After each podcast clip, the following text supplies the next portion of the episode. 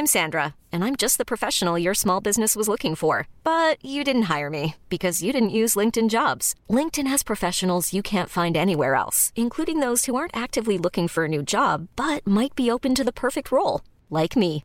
In a given month, over 70% of LinkedIn users don't visit other leading job sites. So if you're not looking on LinkedIn, you'll miss out on great candidates like Sandra. Start hiring professionals like a professional. Post your free job on linkedin.com/achieve slash achieve today.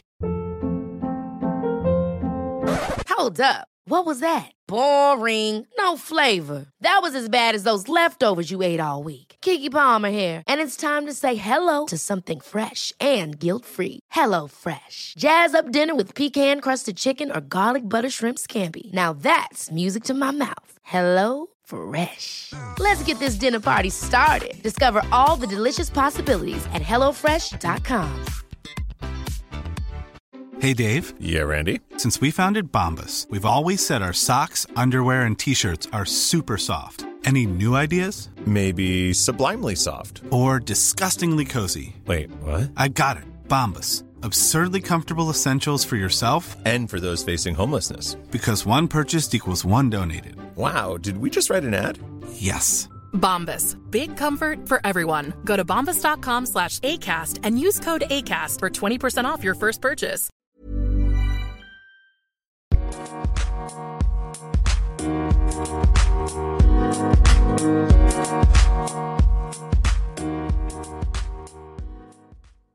Bonjour à tous et merci beaucoup d'avoir lancé ce podcast. Aujourd'hui c'est un épisode un peu particulier parce que je teste un nouveau format. J'invite ici deux humoristes en début de carrière et on discute de leur parcours et d'humour. Le but c'est de m'alléger un peu le travail mais surtout de faire découvrir de jeunes talents. Si ce type de format hors série vous plaît, bah dites-le moi en commentaire sur YouTube ou venez me le dire sur les réseaux sociaux. Et si ça vous plaît, j'en ferai d'autres en plus des épisodes classiques si ça c'est pas beau. On arrive à la fin de la deuxième saison du podcast, il est temps que le podcast se fasse connaître un petit peu, et donc pour faire cela vous pouvez partager votre épisode préféré sur vos réseaux sociaux, mettre des avis, des étoiles sur iTunes, mettre des commentaires sur YouTube, et si vous m'écoutez sur Spotify, vous pouvez partager votre Spotify Wrapped de cette année, ça fait toujours plaisir, même si je suis pas dedans, partagez-le, ça fait vraiment plaisir à tous ceux qui créent des podcasts de voir que on est écouté.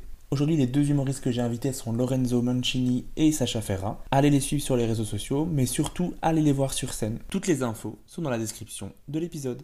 Bonne écoute. Alors bonjour et bienvenue dans ce nouvel épisode. Aujourd'hui, je ne reçois pas un humoriste, mais deux humoristes. Je reçois deux humoristes qui me font beaucoup rire, sinon ils ne seraient pas là. Je reçois Lorenzo Mancini et Sacha Ferra. Comment ça va? Bonjour, euh, super bien. Je suis heureux euh, de t'accueillir ici dans, dans cette très belle euh, chambre. Oui, parce que mes deux invités sont sur un lit qu'ils Yes. partagent ensemble et apparemment ce n'est pas la première fois qu'ils partagent ce lit. Ah, ça va, on doit pas tout dire non plus. Là, on a fait des petits tournages dans ce lit. Mais bon, que vous pouvez pas trouver si vous avez moins de 18 ans au final. Mais euh, cherchez bien, vous trouverez. Pour commencer ce podcast, c'est toujours dur, je trouve, quand on est humoriste, de devoir se présenter, de dire un peu quel style d'humour on a. Du coup, je vais pas vous demander de vous présenter, mais de présenter l'autre. Donc, Sacha, est-ce que tu peux me présenter un peu Lorenzo? Quel type de stand-upper il est? Qu'est-ce qu'il fait sur scène? Comment il est avant la scène? Comment il est après la scène? Je veux tout savoir sur Lorenzo Mancini. Yes. Euh, Lorenzo. Est stressé le pauvre. Lorenzo, en vrai de vrai, et on n'est pas en mode langue de bois, c'est une des personnes que je préfère euh, dans l'humour en Belgique, qui est exactement pareil que ce soit sur scène ou, ou en dehors. Bon, après, si on commence à se prendre la tête euh, au niveau auquel on est maintenant et qu'on fait les stars en dehors de la scène, on n'est pas sorti de, de l'auberge. Mais euh, ouais, Lorenzo, euh, je l'ai découvert, euh, on a quasi commencé en même temps. Je sais même plus quand je l'ai découvert. Je sais pas, j'ai l'impression qu'il a toujours été là quand je commençais. Moi, je pas. sais, c'est chez mon ex. C'est là? Euh, ouais, genre euh, en septembre 2019. Ok, bah voilà. Qui est une scène, hein, le chez Oui, mon ex. c'est- Parce Ouais. que chez mon ex, Ah oui, on c'est s'est vu chez mon ex. Ah oui, c'est vrai. Ouais, je parle ça- déjà de lit juste avant, donc ça commence à être une relation chelou. De ouf. Ouais, c'est un bar, c'est un bar qui s'appelle chez mon ex. Ouais, en septembre 2019. Et euh, Lorenzo, quel type d'humour il fait? Il fait de l'humour. euh, Bah, il, peut, il le dit lui-même, quoi. Il parle, il fait de l'humour intelligent. Euh, c'est vrai, c'est vrai. C'est Moi, j'aime bien. C'est bien réfléchi, c'est bien écrit, c'est bien amené. Je l'ai vu au Next Prince of Comedy quand il a gagné Mhm. à la finale. Et le 30 minutes était vraiment bien écrit. Donc, euh, voilà, ça, c'est Lorenzo. Mais on peut aussi ajouter qu'il a un petit amour pour le jeu de mots aussi. Ouais, ouais, ça c'est sûr. Vite fait quoi. Non mais enfin après je sais pas si on va en parler mais quand j'ai commencé l'humour on m'a dit ouais les jeux de mots c'est nul et moi je trouve ça marrant et du coup j'ai trouvé une sorte de, de manière de les, de les faire accepter par le public et, et- et je crois que ça marche assez bien. Mais en tout cas, moi je suis client, Sacha est client. Ouais, ouf. Ceux qui te découvriront, bah, vous le direz. Vous mettrez en commentaire sur YouTube, euh, est-ce que vous êtes client des jeux de mots ou est-ce que vous le détestez pour ça? Voilà, on, on le, sa- on le saura dans les commentaires. Mais maintenant, est-ce qu'on peut en savoir un peu plus sur Sacha Ferra, Lorenzo? J'aime pas. J'aime pas du tout. Pas du tout. seul, hein. Non, euh, Sacha, alors, pour moi, c'est le mec, quand il monte sur scène, t'as envie d'être son pote. Il a une sympathie incroyable, je crois que c'est ta grande force, c'est que quand t'arrives sur scène, en fait, pour moi, tu conquis le public juste en... en- enfin, il, il, il conquiert, il, conqui- il con- Bref. Il a le public avec lui euh, dès qu'il monte sur scène, et c'est une force incroyable que je sais pas si tu fais exprès ou pas. Je mais crois que ça mais je charisme. crois, et je, ouais, le charisme.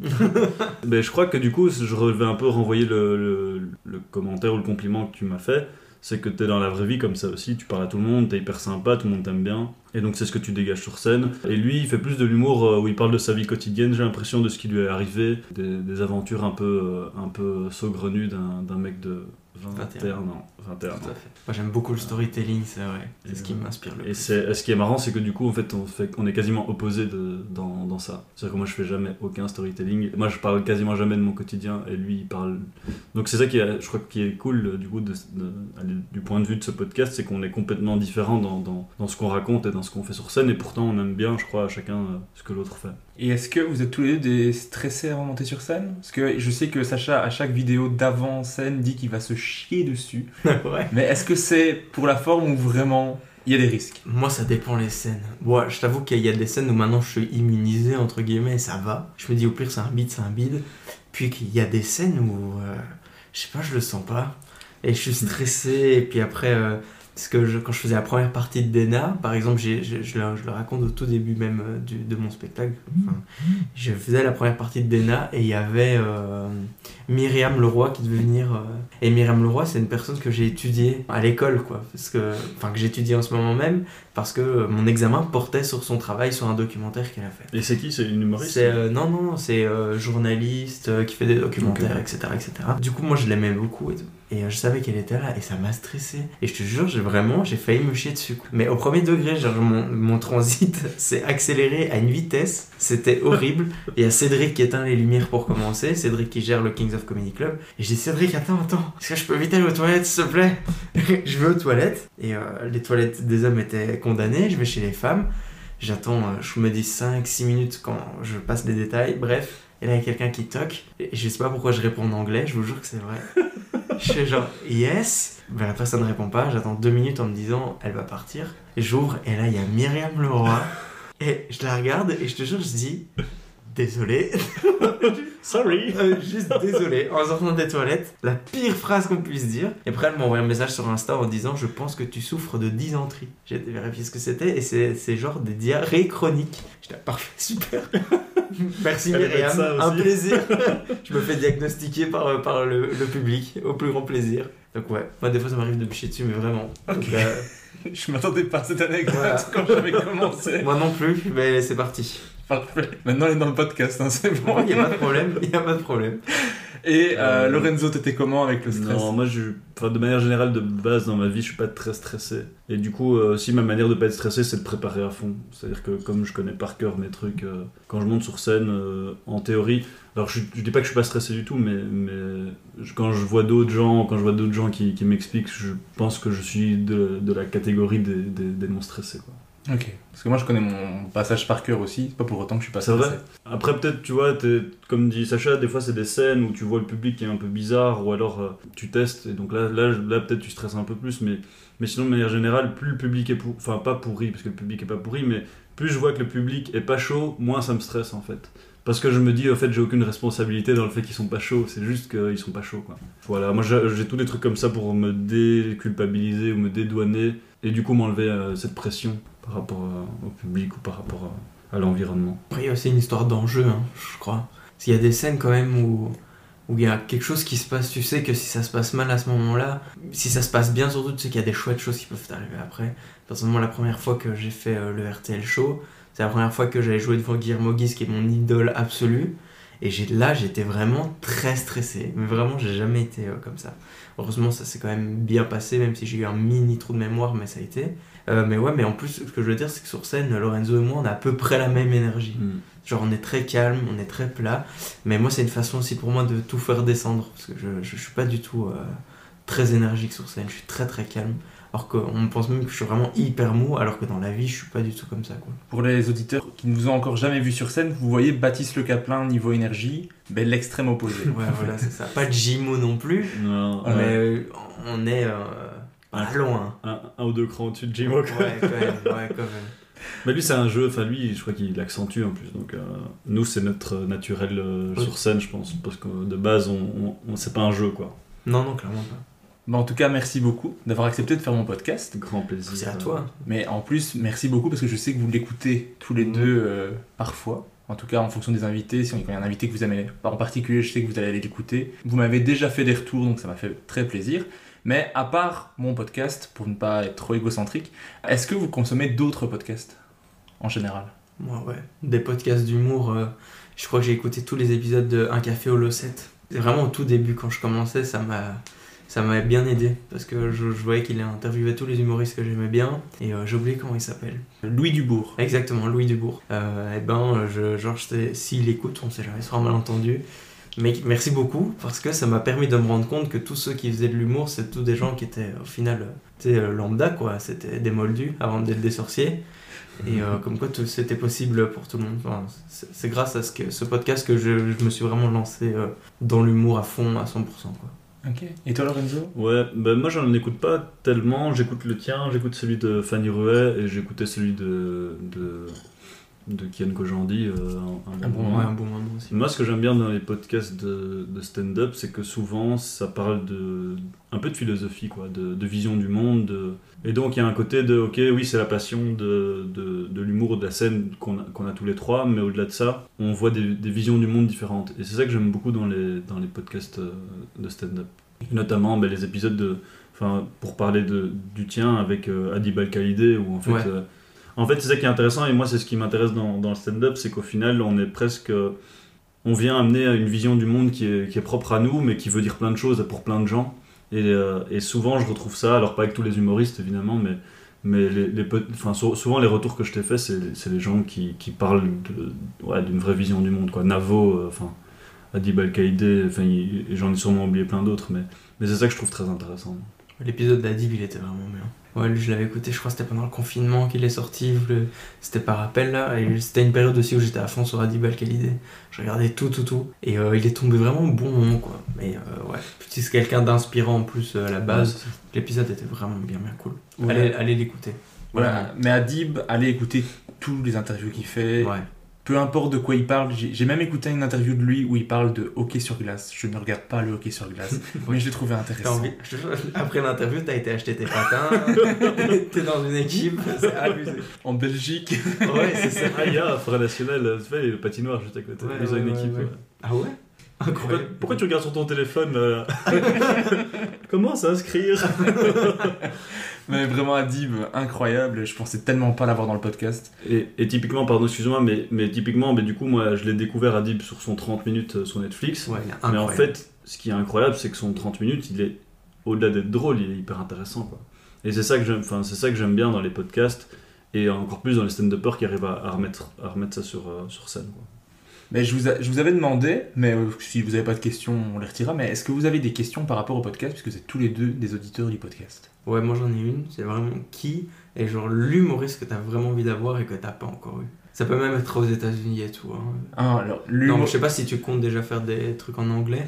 J'y réfléchis, mais euh, c'est compliqué parce que tu as habitué à tout un public à écouter des podcasts en Ouais, français. c'est vrai. Et j'ai pas encore un public énorme non plus. Donc si c'est pour. euh, allez, tout un public pourra pas les écouter parce qu'ils parlent pas l'anglais. ça, Ce serait perdre une partie qui me suit. personnes qui vont tomber dessus par hasard. Et Voilà. qui- Et-. Et puis il faut euh, gérer l'interview. Et souvent, les Américains qu'on connaît, c'est les. Enfin, les anglophones que l'on connaît, c'est ceux qui cartonnent vraiment. Et donc c'est un niveau euh, de célébrité euh, impressionnant. Donc il faut vraiment gérer que si j'étais avec un humoriste anglophone que je connais parce que j'ai fait une scène avec lui, bah, ça serait déjà plus facile pour pouvoir discuter euh, poser. Par exemple, j'adorerais avoir Eddie Izzard, mais je pense que si je fais un podcast avec lui, on le fera en français, puisqu'il parle français. Ah, il parle français aussi. Ouais, Ouais, il a fait un, tout un spectacle en français. euh, Ok. euh, que euh, Yacine Bellous avait fait sa première partie euh, en France. Mais donc je pense qu'on le ferait en français en plus. Dès qu'il peut parler français, il a l'occasion de le faire, il le fait. Mais du coup voilà, pour l'anglais, je pense pas trop pour le moment, même si ça me titille un petit peu. Mais celui que je veux le plus avoir, que j'essaie d'avoir depuis le début, c'est Roman Fressinet, que je, je- Ah ouais, ouais. à qui j'envoie des messages régulièrement. Euh, Tous les jours. tous les jours. en fait, il ne voit pas les messages. Tu sais, il n'y a pas le truc vu, donc il est dans les, tous les messages qu'il doit recevoir de tous les fans de- de- d'humour à travers le monde. Mais du coup, il ne voit pas mes messages, mais à mon avis, un jour, il va le voir. Et donc, soit il va paniquer en se disant, mais qu'est-ce que cette personne me veut? Soit tu vas se dire, bah, bien sûr, quand tu veux. Parce que je sens qu'il est très Mais- euh, chill et que ça, que ça pourrait Avec tous les gens que t'as- t'as côtoyés, il n'y en a pas un qui peut juste lui dire regarde, euh, tu vois. J'insiste pas trop, j'évite à trop demander aux humoristes est-ce que tu peux lui demander pour pas avoir l'air trop intéressé? Navo me l'avait proposé et du coup je lui avais donné une liste et en fait il a contacté presque tous les humoristes. Ce qui m'a permis d'avoir Baptiste Le Caplin, euh, Émeric Lompré que je, que je contactais mais que j'avais pas de réponse. Bah, juste parce qu'il voit pas, hein, pas parce que c'est Bah ouais, pas parce que c'est des connards qui va pas me répondre. hein. C'est juste il ne voit pas le message parce que euh, ils reçoivent Mhm. beaucoup de messages. Mais donc le, celui que j'essaie d'avoir le plus c'est euh, Roman Fressinet en France et Mike Ward pour le, le Québec. Mais lui, il a son podcast qui fait au moins Ouais, ouais. un par semaine. Le qui Bordel est Club, c'est éno- ça Au Bordel Comedy Club à, à- à Montréal. Et ici, il fait son podcast en live dans une des plus grandes salles du Québec qui s'appelle le Centre Bell et qui est, je sais plus combien de places, je crois que c'est 20 000 places et il le, il le remplit avec son podcast. Mais c'est une blague. Ah ouais. Euh, 20 000 places pour un podcast? Ouais. C'est incroyable. Mais son podcast, il, allez, il a, je trouve que c'est un le podcast francophone qui est le plus écouté au monde, avec un bon moment. Mais un bon moment, c'est sur une petite période, parce qu'il n'y a pas tant de ça d'épisodes, que euh, son podcast qui s'appelle Sous écoute, ça fait plusieurs années, et il y a un Patreon, il y a, il vraiment plein de gens, et c'est en public, et les gens paient pour aller le voir toutes les semaines. C'est un gros gros truc qui est incroyablement drôle. Un peu comme celui de Seb Melia, mais en 25 000 fois plus. Bah, Ouais. 25 fois, fois plus d'épisodes, quoi. Je crois qu'il a, il a 300 épisodes, un truc ainsi, et tous les meilleurs humoristes québécois sont passés dedans. Incroyable. Mais du coup, lui, j'adorerais le recevoir, mais je pense que Joël un peu pris, ouais. un peu, un peu pris et euh, clairement mon podcast n'est pas euh, très connu. Que, que je pense que s'il continue à monter, peut-être que dans quelques années il se dira Ah, mais on- tout le monde me parle de ce podcast-là, ça pourrait être intéressant. Que là, je suis un inconnu en Belgique. euh, Non, mais chaque chose en son temps, c'est Voilà. jamais. hein. Juste, moi, c'est une question que j'ai c'est c'est quoi ton objectif en fait? Euh, base, je sais que tu fais ça par passion parce que tu avais juste envie de parler à des, à des humoristes, mais, mais il y a- est-ce que tu as un objectif en termes de vues, de- d'écoute, de, de. Je sais pas, de notoriété de, Non, en fait, euh, vraiment par passion euh, de discuter avec les humoristes. Après, c'est aussi pour me.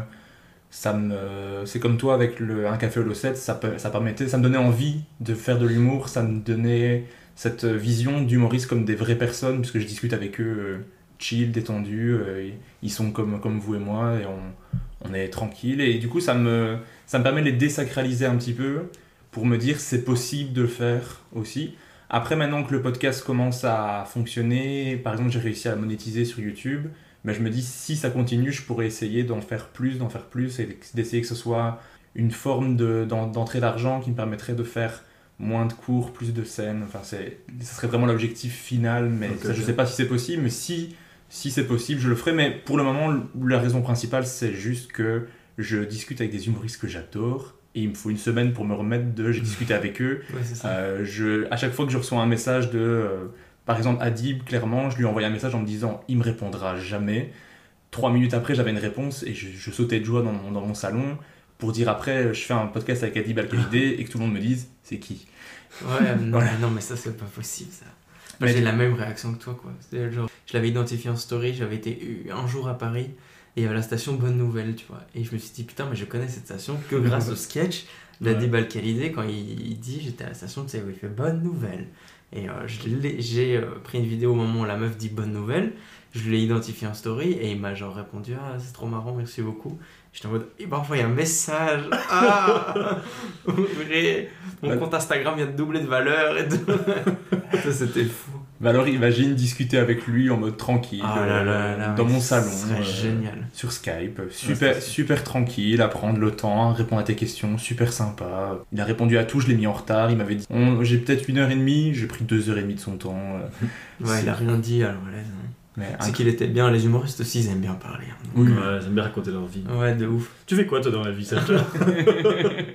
J'aime bien raconter ma vie. Et bien justement, on va discuter de vos vies maintenant. Mais euh, vous avez tous les deux euh, des parcours différents. On va revenir sur le parcours de chacun, mais on va faire un petit peu votre promo au début du podcast, comme ça ceux qui arrêtent d'écouter et arrêtent d'écouter au début et ont déjà la promotion euh, de vos spectacles respectifs. En tout cas, Sacha, tu as ton spectacle qui s'appelle Raconte-nous, Ouais. que tu joues en ce moment. Tu peux parler un peu du spectacle? Le spectacle, donc je vous préviens direct, je, la promo, en, en fait, comment vous dire, le titre du spectacle est tellement provisoire euh, parce que sur l'affiche, il s'appelle Raconte-nous, parce que c'est une affiche que j'avais envoyée comme ça parce qu'il fallait une affiche. Puis après, j'ai envoyé l'affiche définitive et ça a toujours pas été changé. Donc le titre n'est pas le même sur le site et quand tu rentres dans le Comedy Club sur l'affiche. Donc euh, il y a un moment donné, c'est Raconte-nous et il y a un autre où ça s'appelle Je rêve d'un monde, ou d'un Je rêve d'un nouveau monde plutôt. Et euh, du coup, c'est pas que j'ai deux spectacles, c'est juste que c'est le même, mais c'est pas le même titre. Alors si vous êtes, si vous êtes expert marketing, vous avez quitté le podcast. bah, Voilà, désolé. je suis désolé. Pu Au cas où euh, les gens se posent par la moi. question.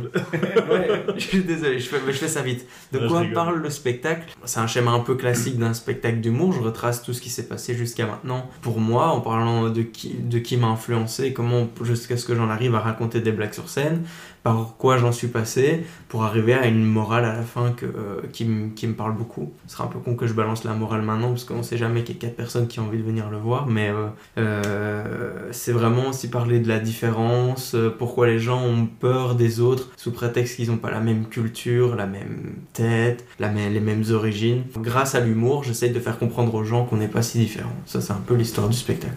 Ok, profond en plus. Je savais pas tout ça moi. J'ai pas encore vu le spectacle complet. Bon, tu viens quand tu veux, hein, de toute façon. Moi je fais le podcast juste pour ça en fait. pour gratter des tickets.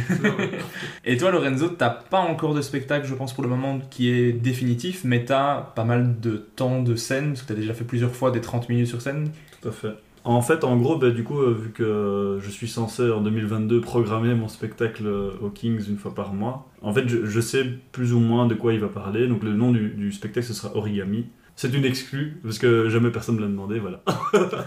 Mais, Ah, si, euh, moi, je le savais, ouais, moi, je je savais. dit. euh, bah, en mon avis, vers mars euh, 2022, je vais avoir euh, une fois par mois mon spectacle euh, au Kings of Comedy Club euh, de prévu. Exact. Je pense que ce sera un spectacle un peu. Vu comme sur 30 minutes c'était construit, ça risque sur une heure, ça risque d'être vraiment bien. En fait, ce qu'il y a, c'est que euh, contrairement au stand-up habituel où on colle des blagues les unes aux autres et puis on essaie de trouver un fil rouge, moi j'ai écrit euh, à l'envers, c'est-à-dire que j'ai essayé de trouver d'abord la- la- le sens global pour euh, écrire des blagues petit à petit dedans. Et donc, euh, d'où le nom que euh, pff, je vais pas expliquer parce que je vais mal l'expliquer et que, et que pour l'instant c'est pas encore euh, bien défini, mais, mais le nom, en fait, on comprend pourquoi ça s'appelle Origami à la toute fin du spectacle et donc c'est vraiment l'intérêt euh, de venir le voir pour, euh, pour découvrir pourquoi il s'appelle comme ça. Tu l'as dit, t'es programmé au Kings of Comedy Club parce que tu as gagné le Next Prince of Comedy. Après Guillermo Guise, Laura Lowe, Nino JP, Fanny Ruet, Gaëtan Delferrière, euh, Émilie Krohn, j'en oublie plein, Mehdi BTB. Mais grâce au fait que tu aies gagné, tu vas pouvoir jouer ton spectacle. Comment ça s'est passé un peu le Next Prince? Est-ce que tu peux euh, résumer un petit peu cette aventure? Enfin, moi j'avais déjà participé deux fois, donc avant. Euh, en fait, ma toute première scène, c'était le.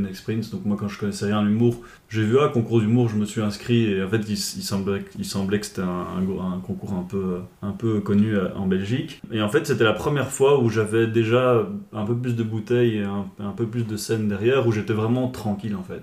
Où j'avais euh, au moins 30 minutes de matos, qui, qui est un peu l'objectif pour la finale. Et donc, je l'ai vraiment vécu de manière très, très, très, très cool, justement, sans pression. Euh, et ça s'est assez bien passé. Je pense que toutes les étapes se sont assez, bien passées. Ce qui est cool, c'est qu'il en est ressorti par rapport à des gens qui m'avaient déjà vu, comme Cédric, donc le patron du Kings, ou, même dans le jury, il y avait des producteurs, il y, avait même Pablo Andrés à un certain moment. Ce qui est chouette, c'est que de plus en plus, j'ai un personnage un peu atypique qui se dessine. Euh, et c'est ce qui en est ressorti de ce concours, c'est euh, que mon personnage devient de plus en plus lisible pour le public. Et donc, c'est comment maintenant essayer de mettre ça en, place sur, sur une heure de spectacle. Et toi, Sacha, t'avais participé au Ouais. concours Moi, j'ai aussi participé déjà trois Je fois. peux me moquer de toi. Ouais. Parce qu'il est parti en vacances, du coup il a, il a, il a- il a été éliminé quoi. Non, ouais, en fait, ça, je je m'étais inscrit pour la troisième fois cette année où Lorenzo a gagné. Et euh, avec le Covid, ça a été reporté un certain nombre de fois. Et euh, vraiment, il- la dernière date qu'ils ont fixée, c'était une date où j'étais pas là. Donc, je- j'ai déclaré forfait. Mais euh, néanmoins, moi aussi, j'ai commencé par, par le Next Prince aussi. C'était ma première scène.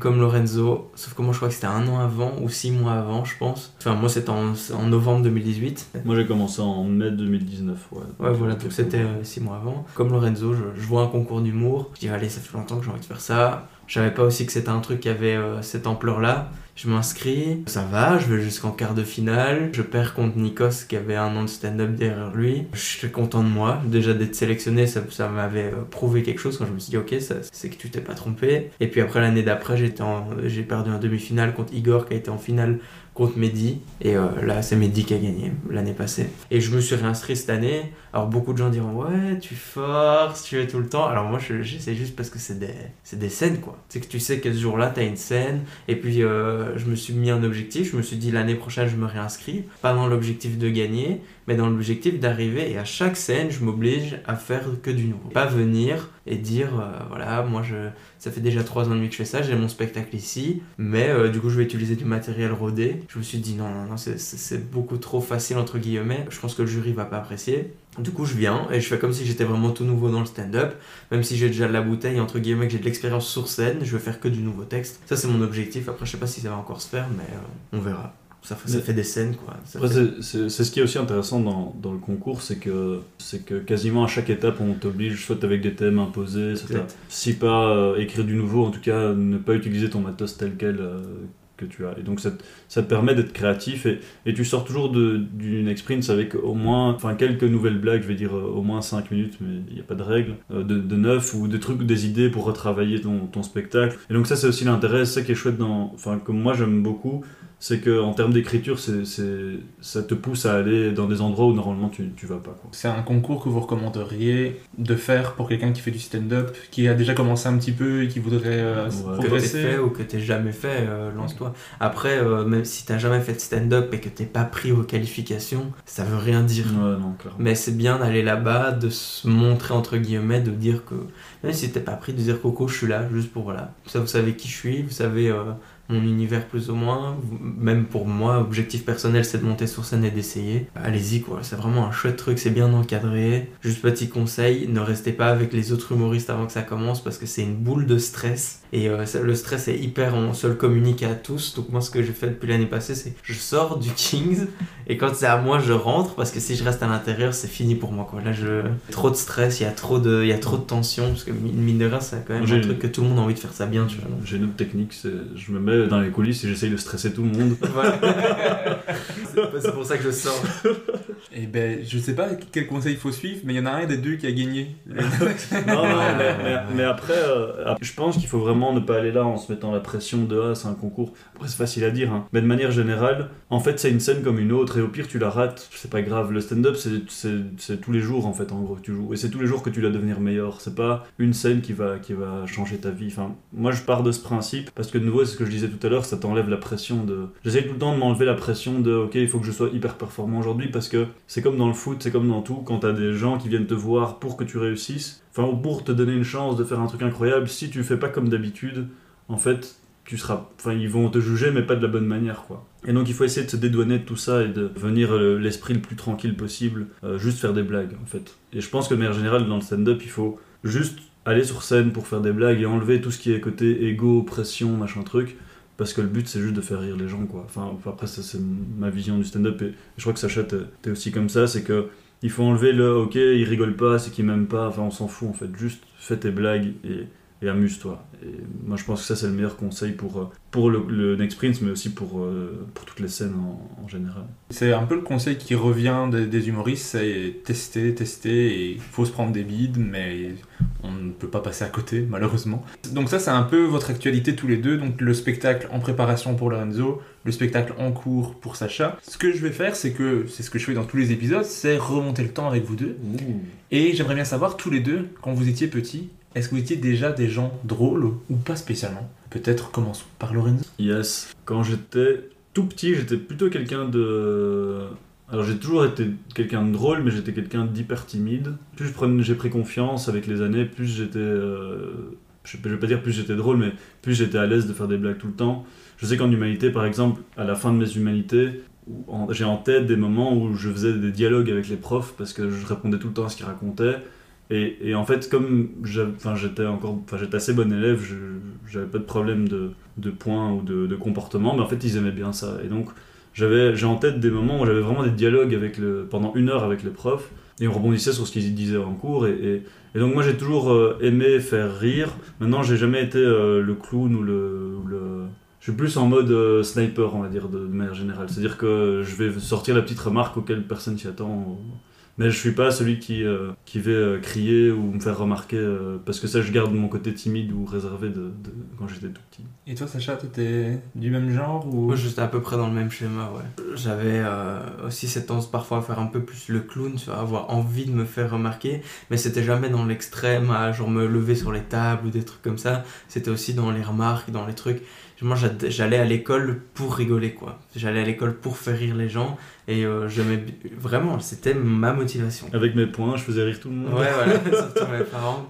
Non, mais j'avais aussi l'école, ça allait, je faisais ce qu'il fallait faire pour passer. J'ai jamais été quelqu'un qui était à fond, à fond dans les études, euh, mais je faisais ce qu'il fallait. Et euh, voilà, je suis toujours occupé à faire des études, donc je, fais, je, je fais, je suis toujours dans le, même, dans le même schéma. Mais ouais, quand j'étais plus petit, moi j'ai toujours kiffé euh, faire des blagues, euh, que ce soit avec mes potes ou aux adultes. Et j'avais aussi cette facilité à faire rigoler des gens, qui, des profs et des trucs comme ça, donc. ça m'a ça, ça était toujours un peu à l'intérieur de moi j'ai toujours fait ça donc euh, ouais T'as aussi, aussi des frères et sœurs, toi j'ai une petite sœur ouais. Moi, je sais que je suis le dernier de la famille et il paraît que les derniers, ils, aiment bien toujours attirer l'attention. Et alors, en fait, je pense que. Enfin, je prends pas ça comme une généralité, mais, je pense que quand tu veux attirer l'attention, il y a plein de manières. T'as des gens, ils font des conneries. T'as des gens, ils font euh, les- le clown. Et puis, moi, moi la manière que j'avais trouvé, c'était juste de, de faire des blagues, quoi. Ouais, moi aussi, en fait, c'est qu'en y réfléchissant, cette réflexion est venue plus tard, il n'y a pas si longtemps que ça. Tu vois, quand j'étais petit, j'étais un peu en surpoids, j'étais pas très grand, j'étais pas très beau, j'étais pas le plus intelligent, j'étais pas le meilleur élève et tout. Euh, T'as coup, vraiment bien changé. Voilà. Parce que Voilà. t'es beau gosse. Ouais, je suis un peu beau gosse, ouais. non, et du coup, je me suis dit, je pense qu'il y a un truc euh, qui fait que t'as envie d'exister d'une façon ou d'une autre, quoi.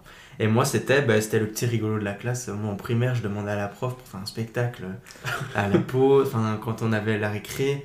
Euh, je me souviens, j'allais dans la classe et je refaisais des sketchs des inconnus. La prof rigolait, les, les élèves ne rigolaient pas parce qu'ils comprenaient pas, mais moi j'étais à fond dedans. Et euh, la prof, elle rigolait, c'était cool. Mais, mais ça, c'est marrant. bon souvenir. Parce que moi, je me rappelle aussi du coup à l'école, c'est que chaque fois qu'on devait faire un exposé, d'office, moi, mon- ma première idée, c'était de faire des trucs marrants. C'était presque un réflexe de me dire, ok, on va parler aujourd'hui, on va parler de- du babouin.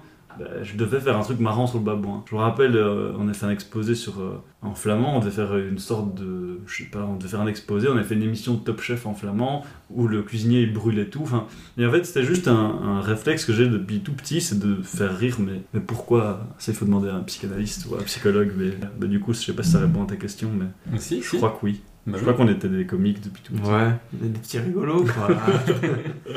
Et est-ce que vos parents étaient des gens drôles? J'aime bien savoir. Ou en tout cas, des gens intéressés par l'humour ou qui aiment rire de manière plus générale? Hmm. Mon père, il a des refs en tout cas.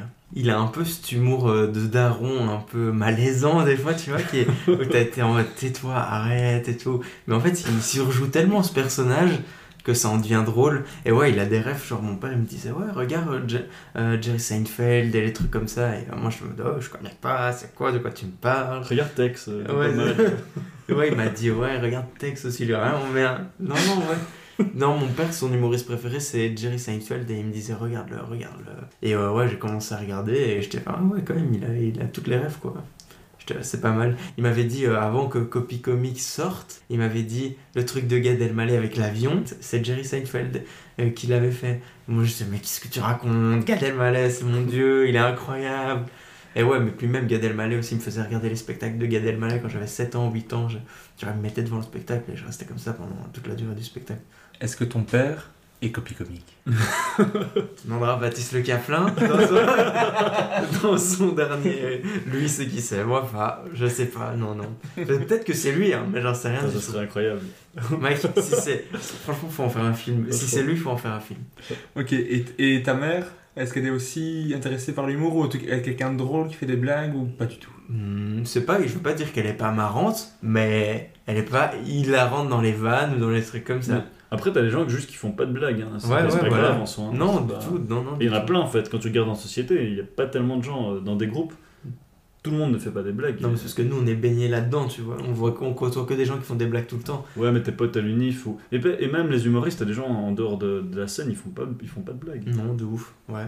Et toi, tes parents? C'est pas le même schéma, mais, mais moi, mes parents ont aucune rêve, du coup, vu qu'ils viennent pas de, Belgique, ils sont italiens. L'humour euh, francophone, de manière générale, ma mère, elle apprend maintenant parce qu'elle s'intéresse à ce que je fais. Mais mon père, lui, il était. euh, ben, vu qu'il avait un resto, c'était un peu le clown du, du resto, mais. Alors, pas de même humour que moi, évidemment, mais. Mais il passait sa journée à faire des blagues tout le temps, tout le temps, tout le temps, à tout le monde, aux passants dans la rue. Lui, il parlait à tout le monde dans la rue qui passait. Enfin, il... Donc ouais, ouais, lui, lui, euh, lui c'était un, c'était un clown euh, sans fin. Enfin, il, il arrêtait pas, quoi. C'était tout le temps. Et quels sont les, les premiers trucs qui vous ont influencé en humour, les premiers spectacles? Toi, t'as- euh, Sacha, t'as parlé de Gad Elmaleh étant Ouais. petit. Moi, c'est les premiers spectacles que j'ai vus. C'est quand j'avais 7 ans, 8 ans. Je me mettais dans le lit de mon père, il me mettait la télé et je- il me mettait le spectacle de Gad. Elmaleh. J'avais peur quand même. Ouais. Non, non, non, de non, le lit. Je dis de mon père parce que sinon j'aurais dit le lit de mes parents. Non, non, parce qu'ils étaient séparés, tu vois, quand que lui il habitait euh, dans un appart et euh, il savait pas trop quoi faire pour m'occuper ou des trucs comme ça. Du coup, il me mettait ça et euh, moi j'aimais trop. Après, je regardais trois fois, quatre fois et je le refaisais, euh, je refaisais tout le spectacle. Moi, les premiers souvenirs, c'est très bizarre, je crois que personne n'a cette ref, mais moi, le premier spectacle que j'ai regardé, genre 20 fois, c'était Anthony Cavana. Ah si, si, oui. Ah ouais, mais moi, je, je kiffais, je connaissais par cœur son spectacle. Et je- ça, c'est les, les premiers souvenirs, et puis c'était les inconnus. Mais donc, c'était pas tout à fait du stand-up. Et en fait, moi, c'est très, réc- très récemment que, que je me suis vraiment intéressé à l'humour. Il y a, il y a 4 ans, j'ai commencé à regarder tous les, toutes les vidéos avec YouTube, euh, Montreux, tout ça, tout ça. Mais sinon, avant, euh, pas tellement, en fait. Et est-ce que vous avez fait du théâtre, de l'impro, de la scène? Parce que, à part, les, à part les spectacles que tu faisais en maternelle devant tes professeurs, Ouais, est-ce que ouais. t'as fait de la scène, de l'impro, des trucs ainsi, ou ça vous a jamais attiré euh, Pas du tout. Moi jamais, non. Mm. Jamais. Du foot. Rien à voir, mais non. Moi du golf. Je sais pas si on peut faire un épisode entier là-dessus. Bah, maintenant Mais que tu ouais. en parles, je suis passionné de, de golf, donc on est parti. Non. Maintenant, c'est. Ouais, non, non, pas du mais tout. pas- non, ta passion, c'est le hockey sur glace. Depuis récemment. Ouais, moi c'est- j'avais écouté un podcast de Hadib, il m'avait dit qu'il jouait au golf. Et depuis, je suis, je suis pro de golf, quoi. Ok, mais c'est mar- marrant que ça vous ait jamais attiré. euh, En fait, c'est même pire que ça. Moi, jusqu'il y a 3 ans ou 4 ans, je me suis dit, mais moi, je serais jamais faire ça, quoi. Je pourrais, je pourrais pas faire ça. Parler à des gens, euh, pour moi, c'est- c'était inconcevable, en fait, il y, a, il y a quelques années.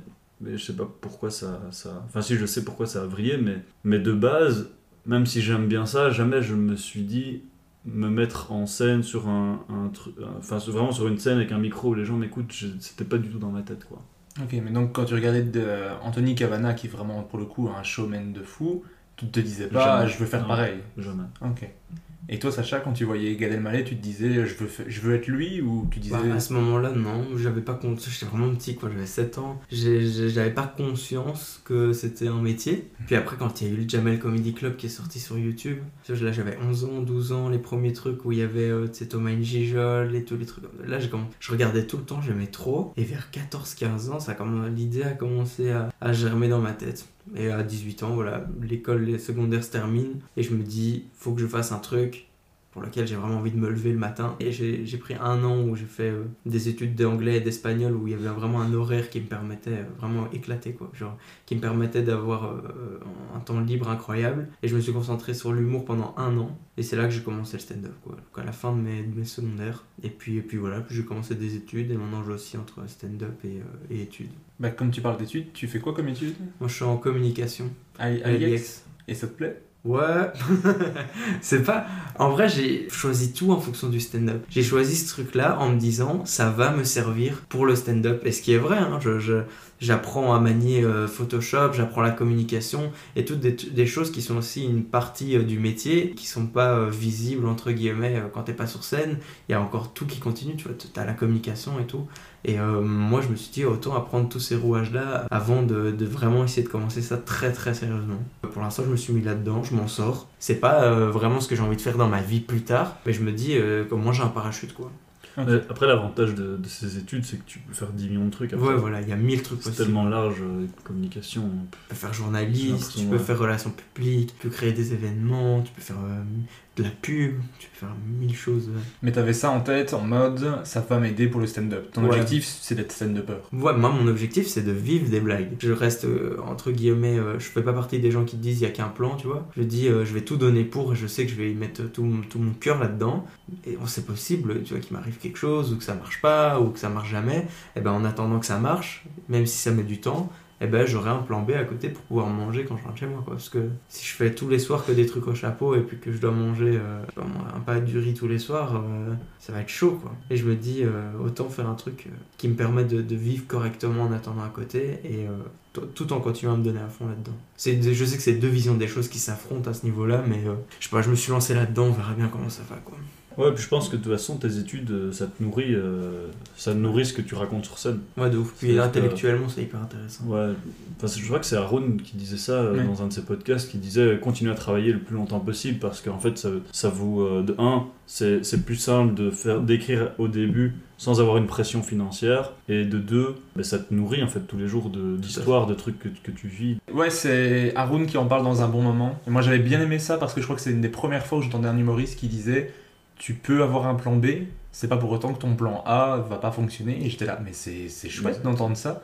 Parce qu'il y a beaucoup d'humoristes, mais après c'est une autre vision, hein, c'est une autre façon de penser. C'est il faut mettre toutes tes cartes dans euh, le stand-up et si ça marche pas, euh, ça devrait ça. il y a- Ils, ils envisagent même pas la possibilité que ça marche pas en fait. Mais moi, j'arrive pas à ne pas envisager que ça marche pas. Moi, c'est ma, ma, première, ma première impulsion, c'est ça va pas marcher, mais je vais essayer. Après, c'est peut-être pour ça que ça marche pas aussi, peut-être parce que je pense ça.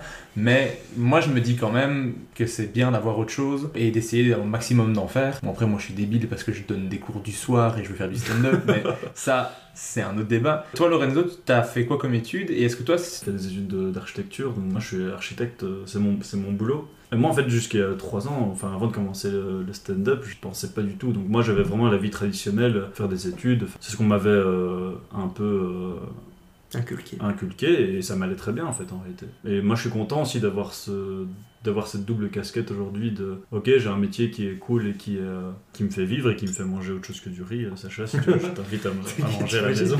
Je viens de me rendre compte de, ce que je viens de dire.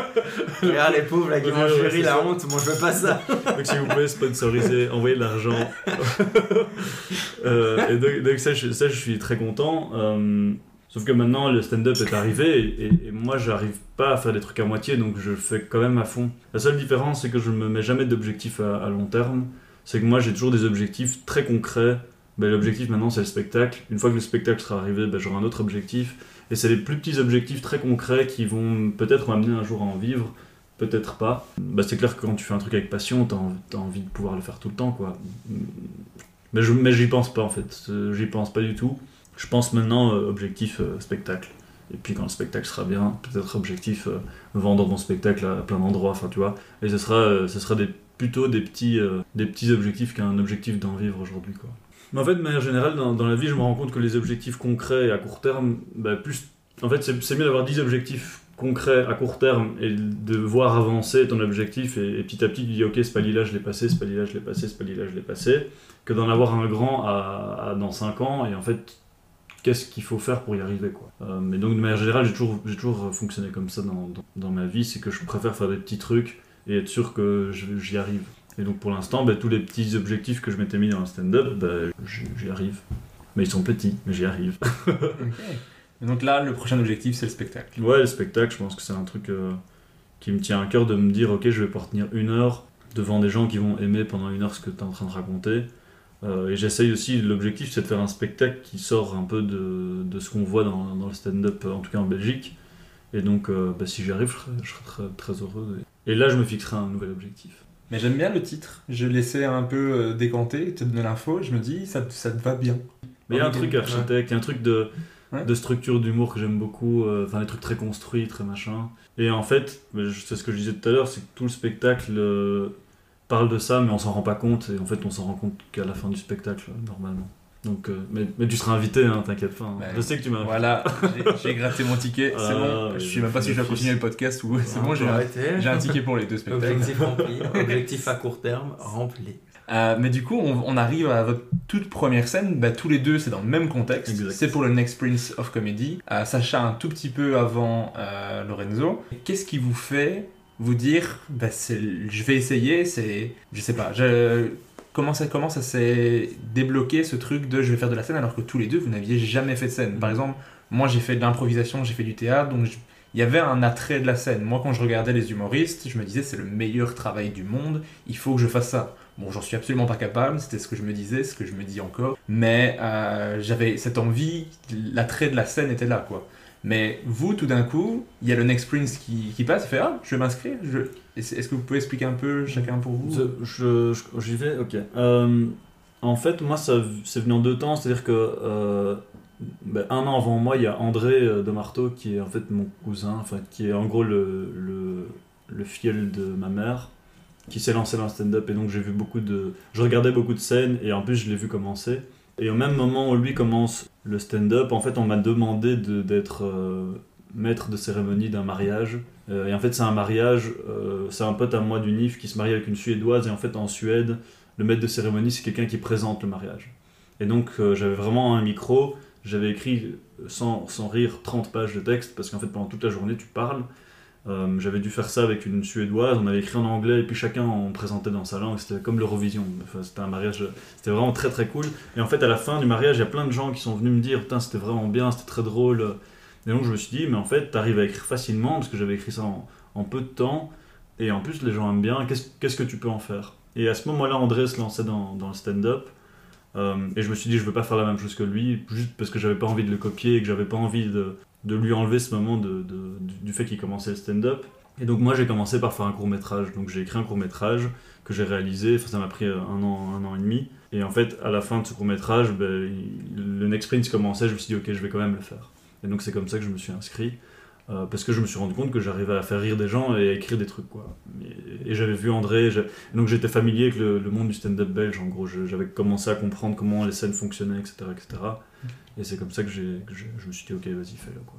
Et le court-métrage, ça parlait de quoi? C'était quoi? Alors c'est pas du tout marrant. Euh, en gros c'est sur YouTube pour les gens qui veulent voir. Ça, ça s'appelle Je vais mourir demain. Et donc en gros c'est l'histoire d'un gars qui apprend il lui reste 24 heures à vivre. Et on voit ce qu'il fait euh, pendant 24 heures. C'est euh, très entre guillemets euh, amateur. hein, C'est-à-dire que ça dure 38 minutes. Donc ça dure ça est quand même assez long. Mais c'est sans budget, c'est sans truc. C'est assez cool. hein. Moi je trouve que les concepts sont très très cool et tout ça. Mais euh, j'avais jamais fait ça de ma vie. Je connaissais rien au cinéma. J'avais juste me suis dit ok je vais le faire. Et c'était une aventure incroyable. J'ai fini au cinéma galerie, je sais pas si tu vois dans les galeries de la Reine, Mhm.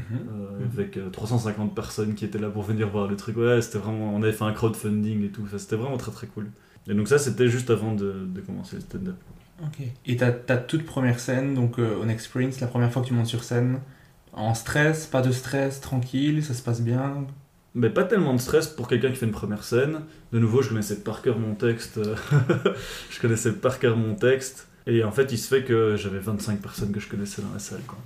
Euh, j'avais parlé de ça un peu aux gens et, et en plus ça s'est passé, c'est vraiment passé hyper bien. En gros, euh, on était dans, dans le Next Sprint, ça se passe comment? Il y a toujours X personnes qui participent et on sélectionne les 16 premières et on fait un classement. Et là, on n'était que 16, je crois, cette année-là. Donc, euh, euh, donc j'étais deux filles sélectionnées, mais je finis troisième de ce truc alors que j'avais jamais fait de scène. Et Cédric, donc le, patron du, Kings, en plus, est venu me voir en mode franchement, ces mots, il m'a dit Tu nous as mis une claque, puisque on voit que tu as tout compris en termes d'écriture à l'humour. Après, il dit en termes de scène et tout ça, de, de, de personnes sur scène et tout, il y a encore plein de trucs à, à- à gérer, mais mais il y avait des blagues et les gens rigolaient, quoi. Et donc, euh, et donc il m'a dit il faut vraiment que tu continues.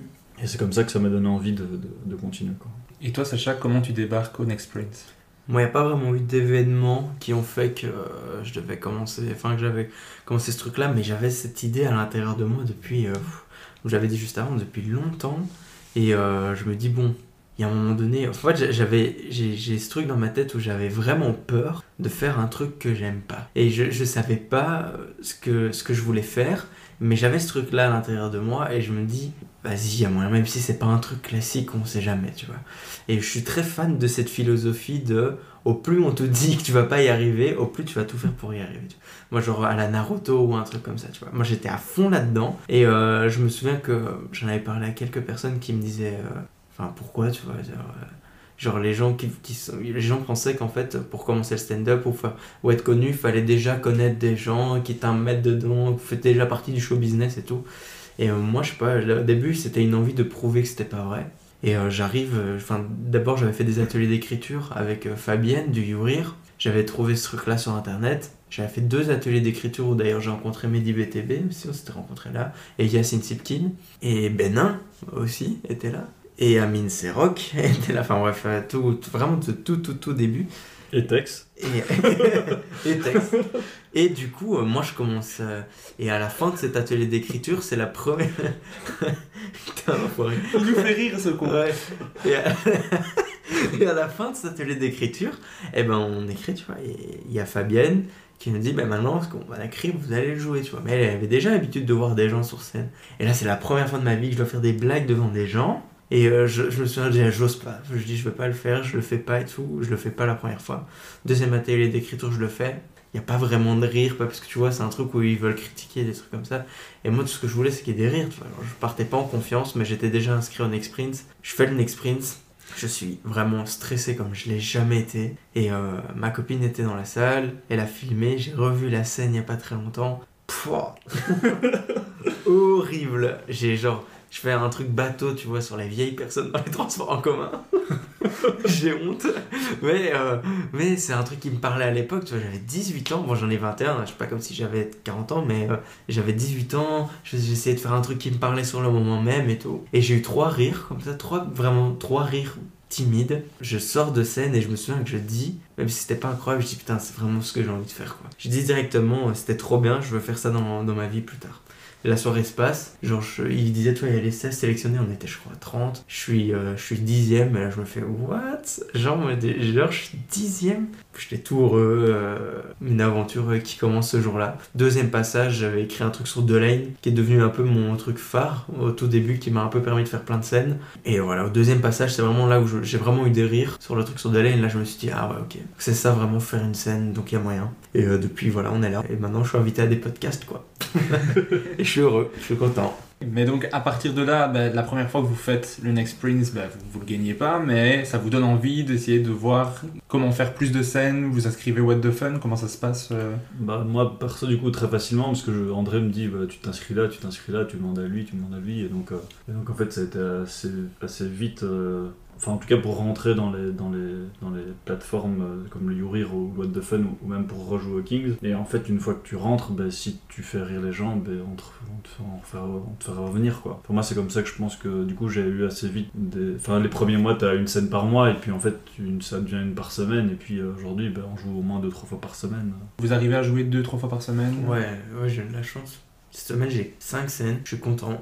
Depuis que le Covid s'est terminé, ça fait que maintenant qu'il y a une, scène- une vraie effervescence à ce niveau-là, où genre j'ai toujours, où j'ai minimum 3 scènes par semaine. Mais avant, avant le Covid, c'était autre chose quoi. Si j'avais 3 ou 4 par mois, c'était déjà bien. hein. Je sais pas pourquoi maintenant ça fait qu'il y en a plus et qu'on m'en propose plus, je sais pas, mais j'en profite. Ouais, je pense qu'il y a de plus en plus de scènes à Bruxelles, hein, de plus en plus de gens Aussi, qui veulent ouais. créer leur scène. Et comme il y a moins de place pour jouer dans les, dans les plateformes parce qu'il y a de plus en plus d'humoristes, bah, du coup, il y a des humoristes qui créent leur propre scène pour pouvoir jouer. Et donc, en fait, c'est bah, c'est comme ça que le stand-up va exploser ou va devenir un peu plus pro euh, que ce qu'il est.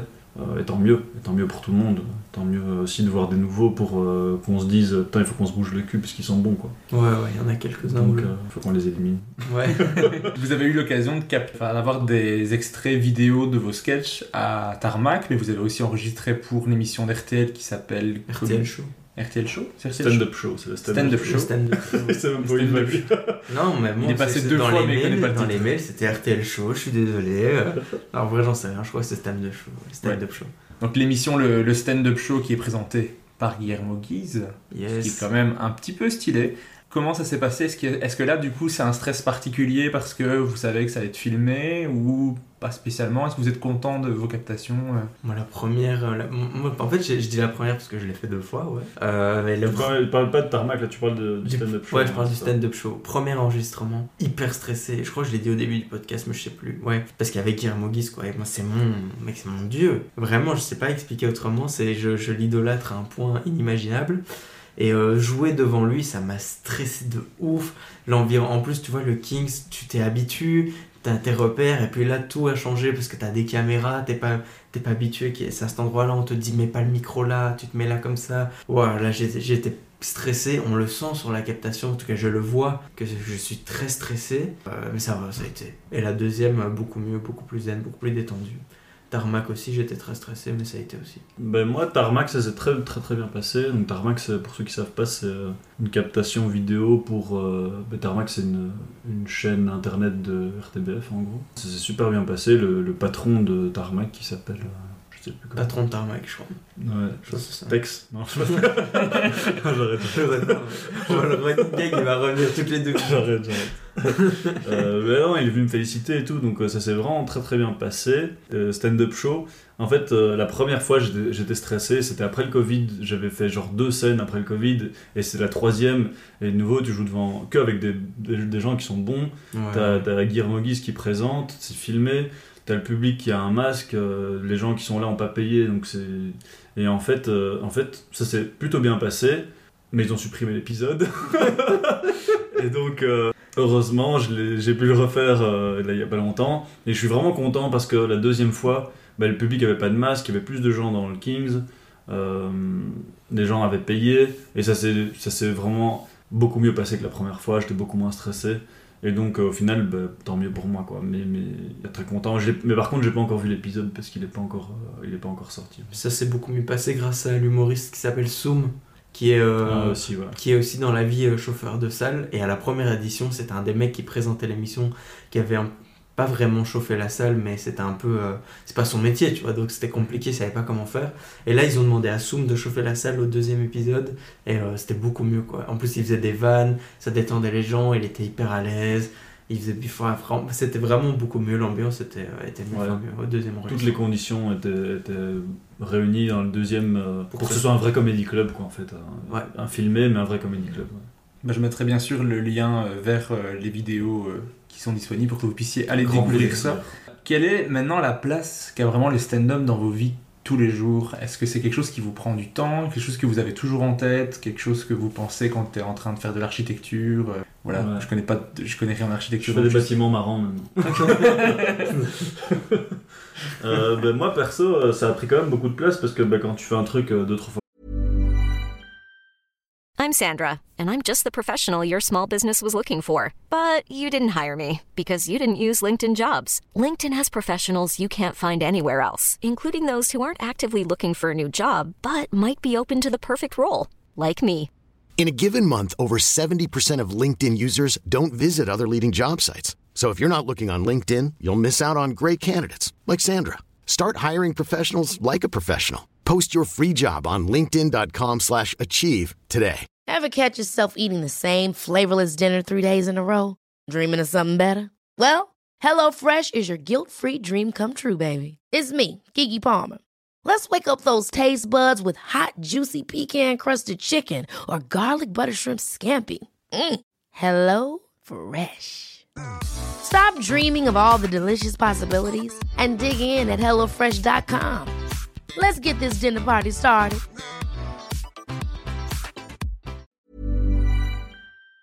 par semaine minimum, euh, euh, ben, t'as pas le choix. Et moi, je fais toujours les trucs avec passion, c'est-à-dire que euh, quand je fais un truc que j'aime bien, je, pense qu'à ça, quoi. Et donc même en, janvier, moi je bossais pour un bureau, j'ai quitté ce bureau pour travailler seul, donc j'ai tous mes projets d'archi seul, mais ça me permet d'avoir un horaire beaucoup plus flexible, et, euh, et j'ai aménagé ma vie, entre guillemets, pour pouvoir avoir plus de temps pour, euh, pour écrire et, faire des blagues, donc euh, ça, a pris une, ça a pris une certaine place, quoi. Ouais, moi c'est devenu ma vie quoi. Mais vraiment au sens propre du terme, c'est que tout le reste, entre guillemets, est presque devenu secondaire, à part les choses hyper très importantes. Je vais pas te dire genre, ouais, le décès de ma mère par exemple, bon, elle est pas morte, hein. de toute façon, j'imagine si ma mère décède, je vais pas faire désolé, j'ai une scène. Non mais ça se passe pas comme ça. Putain, pourquoi ce soir Ouais, c'est ça. Captation, quoi. C'est ça vraiment. Là, il y a du monde, il y a une estrade, il y a un micro. Ouais. C'est vrai. De coups. Tout est prétexte. Moi, je sais, c'est horrible ce que je vais dire, mais je sais qu'à l'enterrement de mon grand-père, je vais faire un truc marrant. Je Je- sais, j'attends qu'il meure pour faire un truc marrant. Je- J'ai écrit le texte. Non, mais c'est prêt. Non, mais vraiment, tout est euh, calibré pour que je sois tout à fond stand-up. Non, mais je dis ça, je me permets, hein, parce que mon grand-père, c'est aussi quelqu'un qui m'a transmis à fond l'humour, les blagues, et lui, il veut un enterrement drôle, tu vois, donc euh, il m'a déjà dit, euh, il m'a déjà dit, il, a- il veut pas de chansons tristes et tout, Moi, je sais déjà ce que je vais dire, tu vois, donc vraiment, c'est horrible. tu sais qu'il est bien en vie, ça se trouve, il est encore là pendant 10 ans. Moi, j'attends que ça. Mais Quoi. tu dirais, putain, mes blagues il y a 10 ans, elles sont vraiment nulles. Ah ouais, c'est ça. quoi. Ah, ça me fait penser à une anecdote je vais- je- euh, que j'ai- je vais piquer à Mike Ward, mais euh, Mike Ward, c'est un humoriste qui a un humour ultra trash, ultra euh, vraiment humour noir, mais très très loin. Il a il a eu un procès euh, à cause de ça même. Mais euh, il y a une femme qui a découvert son humour quand elle était malade, elle avait le cancer et tout. Elle a découvert à l'hôpital, elle, elle a tombé folle amoureuse de, de son, de son humour et tout. Elle ne connaissait pas du tout avant. Et en fait, sa dernière volonté, c'était qu'à son enterrement, Mike Ward vienne et la roast. Et en plus, c'était en comité euh, limité, puisque c'était période Covid, donc il devait être 15 personnes. Donc il dit Je suis venu la roaster. Il y a sûrement une tante qui n'a pas pu venir. Parce que j'étais là pour faire des vannes, mais vraiment trash, sur elle. Et donc il est venu à son enterrement faire des vannes sur elle, Ouais, je suis parce qu'elle était super fan. Et j'adore cette anecdote, j'adore ça. tellement d'accord avec ça. Que les enterrements, en fait, c'est une mise en scène euh, dramatique pour que tout est fait pour que tout le monde soit triste. Alors que je pense qu'il y a des cultures, même genre en Afrique, où ils font des danses, où ils font des trucs, euh, où ils sont habillés de toutes les couleurs et tout ça. Moi, je suis pour euh, cette version de, de la fin de ma vie, quoi. Une version où les gens s'amusent en réalité. Enfin, le fait de pleurer ou d'être, euh, de faire un truc euh, avec des musiques tristes. Tu sais, en Italie, ils aiment bien mettre les chansons euh, de bateau italiennes où tout, tout le monde pleure et t'es là, mais pourquoi vous faites ça, quoi? Moi, je suis vraiment pour euh, ce côté rose, ça peut être très très marrant. Ok, donc on peut te roaster si t'arrives quelque ouais, chose. si je meurs euh, incessamment sous peu, ouais. Ça marche, moi j'ai un 2 minutes si tu meurs. C'est pas mal. Donc ici, ça fait combien de temps du coup que vous faites du stand-up? C'est 2018 et 2000... Ça fait 3 ans depuis une semaine. Moi, deux ans et demi, du coup. Enfin, après, il faut dire que là-dedans, il y a un an et demi de, de Covid où on n'a pas pu quoi. pratiquer. Donc en réalité, ça fait un peu plus d'un an, moi, et toi, un peu plus d'un an et demi, quoi. Ouais, sur scène, en, en termes de kilométrage de scène, ouais. Après, je pense que, je sais pas si t'as remarqué, mais moi, je trouve que le Covid a fait du bien à plein de gens. De ouf. Les gens qui sont revenus après le Covid, la plupart ont pris un meilleur niveau. Comme si euh, le fait de t'arrêter, de, re- de réfléchir à ce que t'as fait, de- d'assimiler tout ce que t'as appris sur scène. Puis surtout, t'es je- tellement content de revenir que tu viens avec une autre énergie, tu vois. donc, vu euh, tellement de gens être meilleurs euh, après le Covid, je trouve, je trouve, je trouve que c'était vraiment un- allez, c'était impressionnant. Quoi. Et est-ce que votre manière de travailler, d'écrire, elle a évolué depuis le début ou euh, c'est tout Est-ce qu'il y a vraiment une méthode que vous avez mis en place ou c'est très aléatoire Chacun est différent vraiment dans l'écriture, c'est vraiment un truc que j'ai remarqué avec les humoristes. Comment vous, vous travaillez, comment vous procédez? Est-ce que vous prenez des notes tout le temps? Est-ce que vous écrivez de temps en temps Jamais Une fois tous les deux mois? Est-ce que vous avez fait tout en impro? Je veux tout savoir. Euh, moi, au début, comment j'ai commencé, c'est dès que, en fait, comme je suis un, fanat du storytelling, j'adore raconter l'histoire, je prenais des notes de ce qui m'arrivait, genre d'une phrase ou d'un truc comme ça, et puis je racontais tout ce qui se passait en rajoutant des vannes. Ça, c'était mon, euh, mon truc où je faisais de l'humour d'observation, tu vois, genre j'étais dans le bus et je kiffe regarder les gens, juste regarder ce qui se passe, je le note, et puis j'essaie de trouver un angle qui a jamais été vraiment euh, utilisé, et j'essaie de, faire un texte là-dessus. Mais depuis... euh, depuis euh, un ou deux mois. J'ai un peu changé ce truc-là parce que maintenant je commence évidemment. Je, enfin, je fais toujours des notes et j'écris là-dessus, mais j'essaie de prendre sur des sujets dont j'ai vraiment envie de parler. Parce que avant je cherchais, tu vois, le rire pour le rire, parce que je voulais me rassurer, genre ah ok c'est drôle. Et maintenant je suis plus dans cette période où euh, genre me rassurer que ce que je fais c'est marrant, mais parce que j'ai pris cette confiance entre guillemets sans, sans vraiment faire le gars qui se la pète ou quoi, que je sais être drôle sur scène.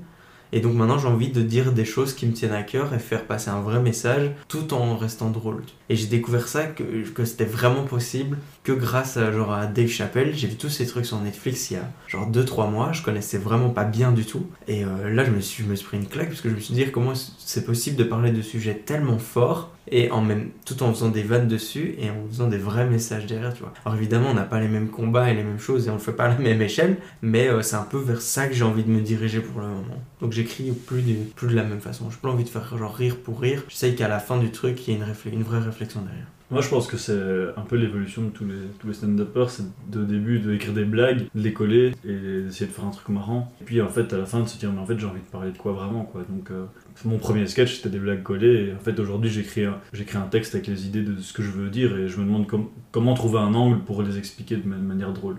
J'ai très vite euh, voulu faire ça. Parce que tous les humoristes que j'aimais bien, c'était des gens qui parlaient de trucs hyper. euh, Pour revenir à ce que je disais tout à l'heure, quand je vois Dibal Kaïdé qui parle de, de, aller de la personne qu'on est et la personne qu'on veut être, bah, c'est ça qui m'intéresse en fait. Euh, c'est de te dire qu'au pire, si les gens ont pas ri, ils, ont, se sont dit ah ouais, c'est intéressant ce qu'il a dit. Et euh, moi, je pense que c'est aussi une manière de dédouaner du rire, de dire ok, en fait, j'ai une histoire à raconter, euh, j'ai un truc à dire, ça va être drôle, tant mieux. Si c'est pas trop drôle, ben, au moins les gens écoutent. Et donc, j'aime bien ce, côté de plutôt écrire quelque chose d'intéressant et de trouver un angle pour le, pour le vendre de manière drôle. En parlant d'écriture, il y a un truc que tu as mis en place sur ton Instagram, c'est que tu demandes trois mots à des gens et que tu vas essayer de placer dans, dans un stand-up. Tu as fait une première vidéo que tu as montré, je sais pas si tu avais déjà montré la deuxième, je suis désolé si je l'ai non, non, la deuxième, je vais la tourner euh, jeudi normalement. Ok. Ouais.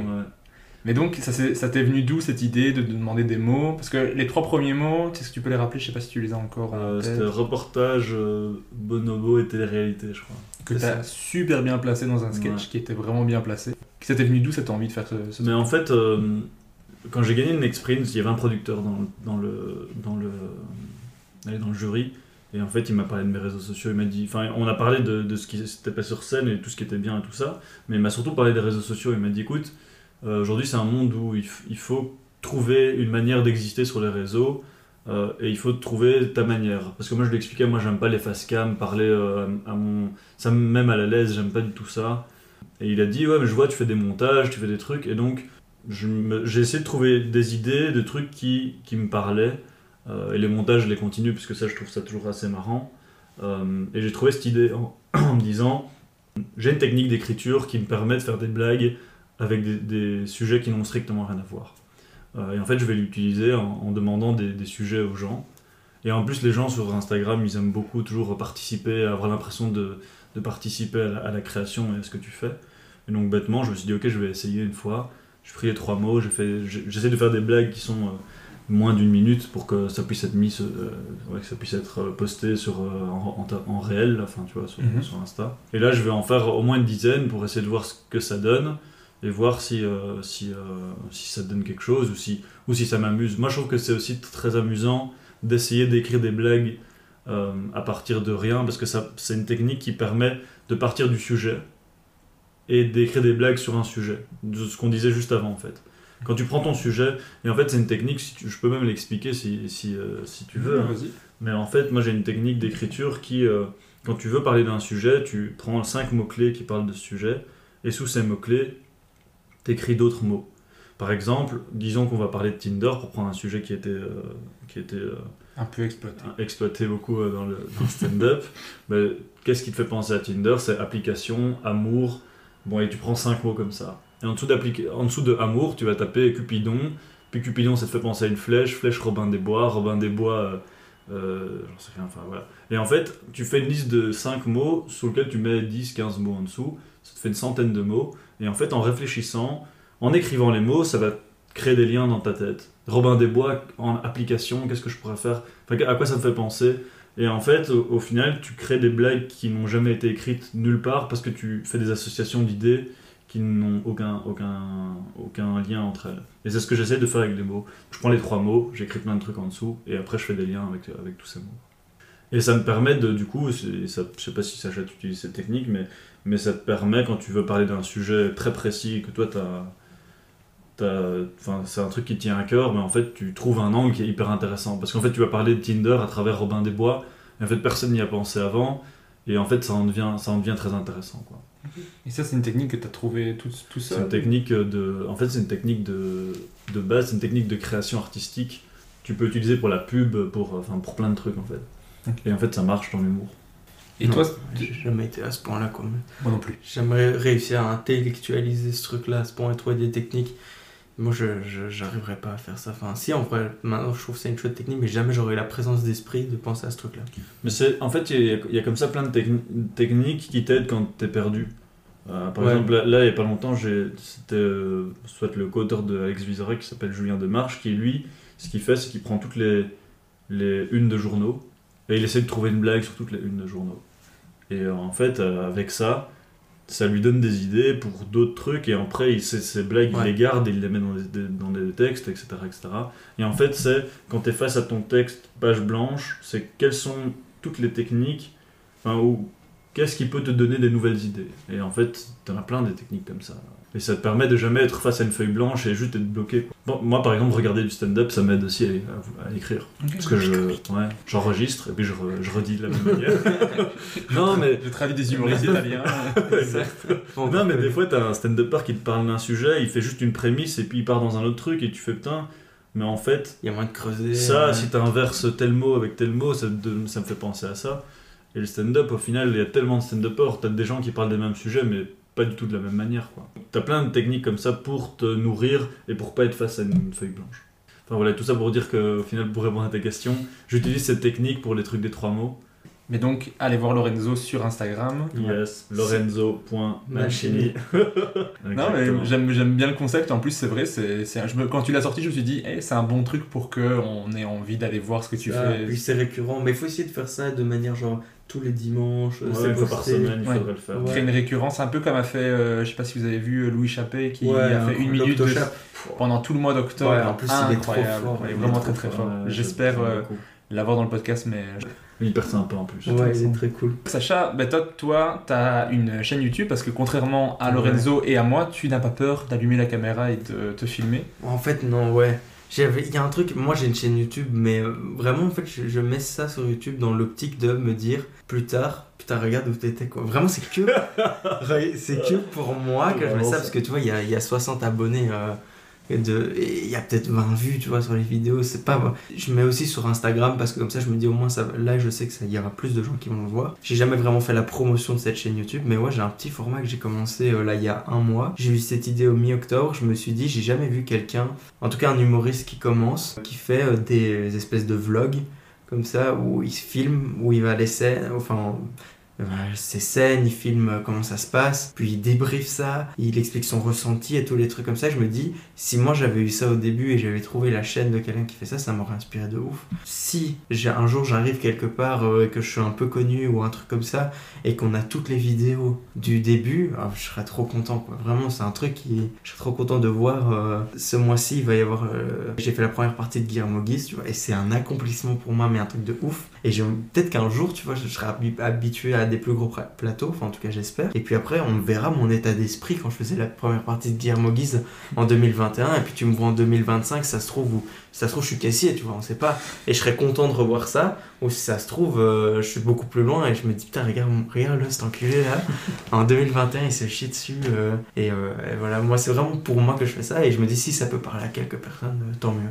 Mais c'est- c'est c'est marrant, je sais pas si vous avez vu, il y a un, il y a un documentaire de Orelsan qui est sorti il y a pas Ouais, longtemps. voilà, c'est exactement le même délire. Bah, ouais. En fait, son frère le filme depuis qu'il est tout petit. Et donc maintenant, il a fait un truc sur, Amazon Prime, je crois. Ouais. Je sais pas. Je l'ai regardé, ouais. Et euh, moi, je l'ai pas pas, encore vu, mais, mais du Ça coup, là, Ne montre ça à personne, mais je l'ai pas C'est encore ça, vu. parce qu'à un Mais moment donné, il dit, euh, il dit tu montres jamais ça à personne, tu vois. C'est trop bien. Tu le vois, le mec, qui travaille dans un hôtel. Et puis après, ce que j'aime trop, tu vois, c'est les parallèles. Ça fait rêver. Tu- Genre, tu le vois à son premier concert, il y a quatre pigeons là dans la salle. Même lui, il sait pas ce qu'il fait là. Et puis après, tu vois le parallèle directement où tu le vois à Paris-Bercy devant 20 000 personnes. Tout le monde me le vend tellement bien, faut que je le vois. c'est inspirant, en fait. Ouais, mais c'est des artistes intéressants même euh, du point de vue du stand-up parce que ce qui est intéressant c'est qu'ils ont euh, ils ont un vrai univers. C'est pas juste des chansons, c'est euh, le graphisme, le Ouais, voilà, exactement. et je pense que dans le stand-up souvent ça manque ce- cette vision globale de la direction artistique euh, Ouais. que des, des, ac- des chanteurs comme lui, comme Stromae ont des trucs où ils, où ils voient tout à 360 degrés quoi. Sais, voilà, sur tes affiches, là, un code couleur, une, la même typographie qui te correspond, des trucs comme ça, c'est des trucs qui deviennent hyper importants aujourd'hui, fond. auxquels plus personne pense. Je voulais vous demander un petit peu, qu'est-ce que vous pensez qu'il faut que vous amélioriez dans votre euh, stand-up Que ce soit dans votre façon d'être sur scène, dans, dans vos textes. Par exemple, moi je sais qu'un truc que je dois vraiment améliorer, c'est vraiment mon rapport public de quand je quand il y a un malaise, quand il y a un truc qui se passe dans la Mhm, salle, mhm. quand euh, les gens sont pas attentifs, j'ai beaucoup de mal à les ramener avec moi et à faire des blagues et à ne pas montrer que ça m'énerve parce que Mhm. moi dans le rêve pour moi c'est un comédie club où les gens sont assis et écoutent ce que tu ce que tu fais parce que je trouve ça la base dans les faits c'est pas toujours le cas. Il y a des gens qui n'en ont rien à foutre que tu sois là. Euh, ça c'est un truc que je sais qu'il faut que j'arrive à gérer et que je sais que c'est compliqué. Donc ça moi je sais c'est un truc sur lequel je dois travailler. Est-ce qu'il y a des trucs comme ça que vous vous dites ça il faut que j'a- j'améliore. Ça peut aussi être euh, le, la pré-scène que un peu tout. Est-ce qu'il y a des choses que vous vous dites ça, il faut que je bosse quoi? Moi, il y a- un truc, moi, c'est aussi un peu, ça revient un peu avec ce que tu dis, c'est euh, la confiance en soi. c'est un truc qui est tellement important de. Tu sais quoi, j'ai entendu ça dans ton podcast, dans celui de Baptiste Le Caplin. il disait, tu vois, quand un chef il vient et qui dit, euh, Bah voilà, dans mon foie gras il y a des noisettes, euh, et les gens ils sont en mode, bah il n'y a pas de noisettes normalement dans le foie gras. Il dit, si, si, dans le mien, oui. Et euh, tu vois, tu dois arriver, genre, tu as la confiance, enfin, tu dois montrer que tu es confiant, quoi. Si tu arrives et que les, les gens sentent que tu es fébrile, tu vois, l'énergie, ton énergie, c'est un truc qu'on voit pas, mais qui se sent, mine de rien.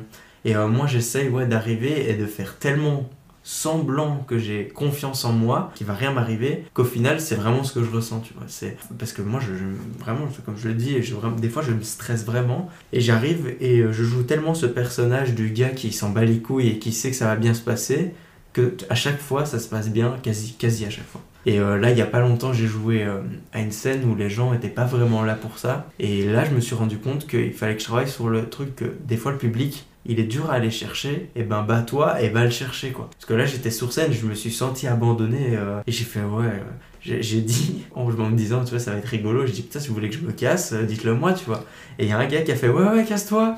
Et là j'ai oh my god. Genre euh, j'étais pas bien. Du coup après tu continues ton texte comme tu peux, mais tu vois les gens ils voient que t'es ailleurs, que tu penses à autre chose. Eux ils écoutent pas. C'est là que j'admire des gens comme Mustapha et la Tracy ou quoi, qui commencent leur spectacle par de l'impro qui connectent directement avec les gens pour après dire ok voilà là c'est moi le patron maintenant vous m'écoutez tu vois et euh, là je il faut encore que j'arrive à apprendre à apprendre ça Moi, honnêtement, j'ai l'impression de devoir euh, encore tout apprendre. Mais non, mais. Ah, t'as t'as cru J'ai cru que faire dans l'autre sens. Moi, Non. franchement, je crois que je suis Non, bon moi- dans tout. Non, non, non. Moi, j'ai l'impression de devoir être meilleur en écriture. De... Moi, je vois le rythme de rire de, de Guillermo Guise. Je me dis, mais en fait, il a compris un truc que j'ai pas encore compris. Présent... Enfin, comme tu dis, en confiance. En impro, l'impro, moi, c'est un grand débat parce que je, je suis entre le, euh, le truc de. Comme je suis un personnage un peu atypique, de. En fait, non, j'ai pas envie du tout d'en faire parce que c'est mon personnage et, que c'est ça qui est drôle en même temps. C'est qu'en fait, vous ne me parlez pas, ça sert à rien. J'ai pas envie de vous. Ça, c'est un grand débat, mais, j'ai l'impression de devoir tellement apprendre dans tout. Euh, moi, ce que je pense Ce que je voudrais le plus euh, gérer, c'est. euh, c'est mon rythme. Parce que j'ai un rythme, comme on l'a dit avec Sacha, on a un rythme très lent et des fois monocorde. Je commence un peu à créer des nuances là-dedans parce que je joue des 30 minutes et que je comprends que je dois Des petits moments de rupture. ouais. ou- et donc ça, je pense que c'est ce qui fait qu'aujourd'hui, il y a des fois des publics qui rigolent plus ou moins parce que je suis le bon rythme ou pas le bon rythme, mais je le maîtrise pas encore. euh. Enfin, c'est souvent aléatoire, quoi. C'est souvent le, le mood qui fait que, et c'est pas encore moi qui maîtrise. Pas encore assez, je trouve. Donc ça, je pense que c'est le truc que je devrais le plus euh, gérer.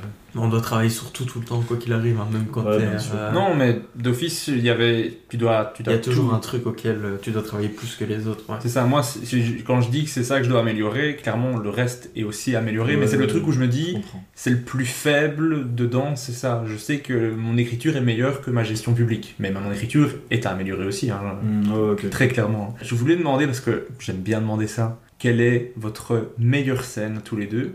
Et après, je vous demanderai quelle est la pire scène. Mais on va commencer par la meilleure. Quelle est vraiment la scène où vous avez pris le plus de plaisir, qui s'est le mieux passé?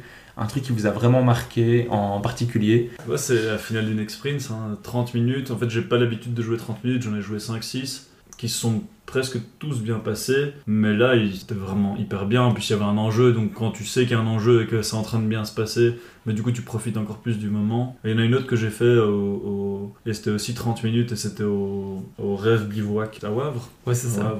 Et c'était aussi 30 minutes euh, où les gens étaient à fond avec, avec moi. Et en fait, c'est ça qui est cool hein, quand t'as un public qui est complètement. euh, ouais avec toi Kevin avec toi qui rigole même à des trucs où tu te demandes pourquoi il rigole. Ça j'adore. Scènes où ça se passe vraiment très bien.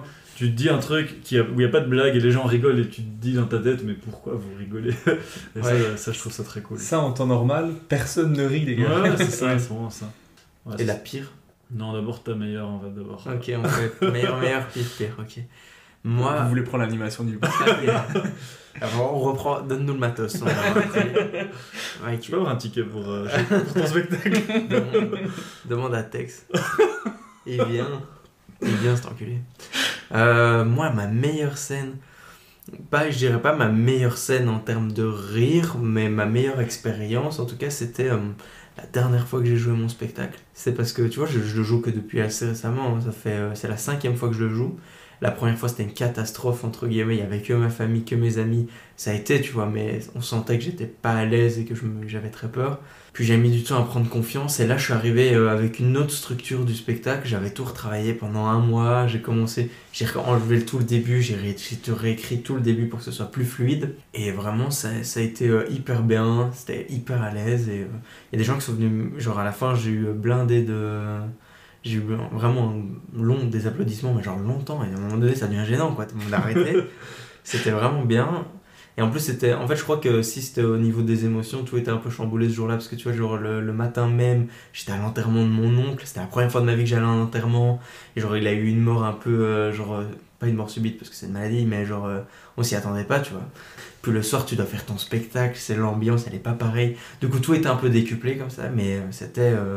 ça, c'était ma meilleure scène en termes de ressenti. J'ai eu des super bons retours. C'était trop bien. J'avais bien retravaillé le texte. J'étais bien content. Du coup, on peut passer à la pire scène. Ouais. Vas-y. Généralement, celle-là, elle marque, elle reste. Ah, mais Sacha l'a clairement, ok. Moi j'en ai deux et pour moi la pire, la pire des pires, C'est là que je veux. hein. c'était à ouais bah oui, vraiment. C'est donc c'était chaque fois mes deux pires scènes c'était à la rue haute. Je sais pas pour ce que j'ai avec la rue haute mais c'est comme ça. Et c'était pas au réservoir, c'était au Fluxo Bar, un truc qui existe même plus. En fait, tu rentres, c'est un peu ambiance boîte de nuit. Il y avait 4-5 humoristes. C'est la première fois que mon meilleur pote vient me voir.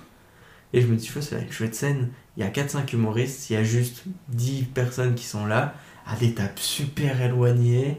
Il y a un couloir, t'as des néons. Et euh, je dis, ok, moi c'est pas grave, sais, moi je vais le faire, c'est au début. Je me prends un beat de A à Z, de A à Z, les gens ils m'écoutent même pas. Je devais faire 10 minutes, j'ai fait 5 minutes, après 5 minutes j'ai oublié mon texte. Je suis sorti de scène et je dis merci beaucoup. Il n'y a pas eu de musique, il n'y a pas eu d'applaudissements, il n'y a rien eu. Et c'était le pire moment, de, franchement un des pires moments. Et ben, après l'endroit il a été détruit. Et à chaque fois que je passe devant, je fais tiens, allez Tu dois d'honneur. Ouais. On, on en rit parce qu'on sait ce que c'est, hein, mais. Horrible. Mais je crois qu'aussi, euh, moi, je, même maintenant, sur le moment, j'arrive à en rire.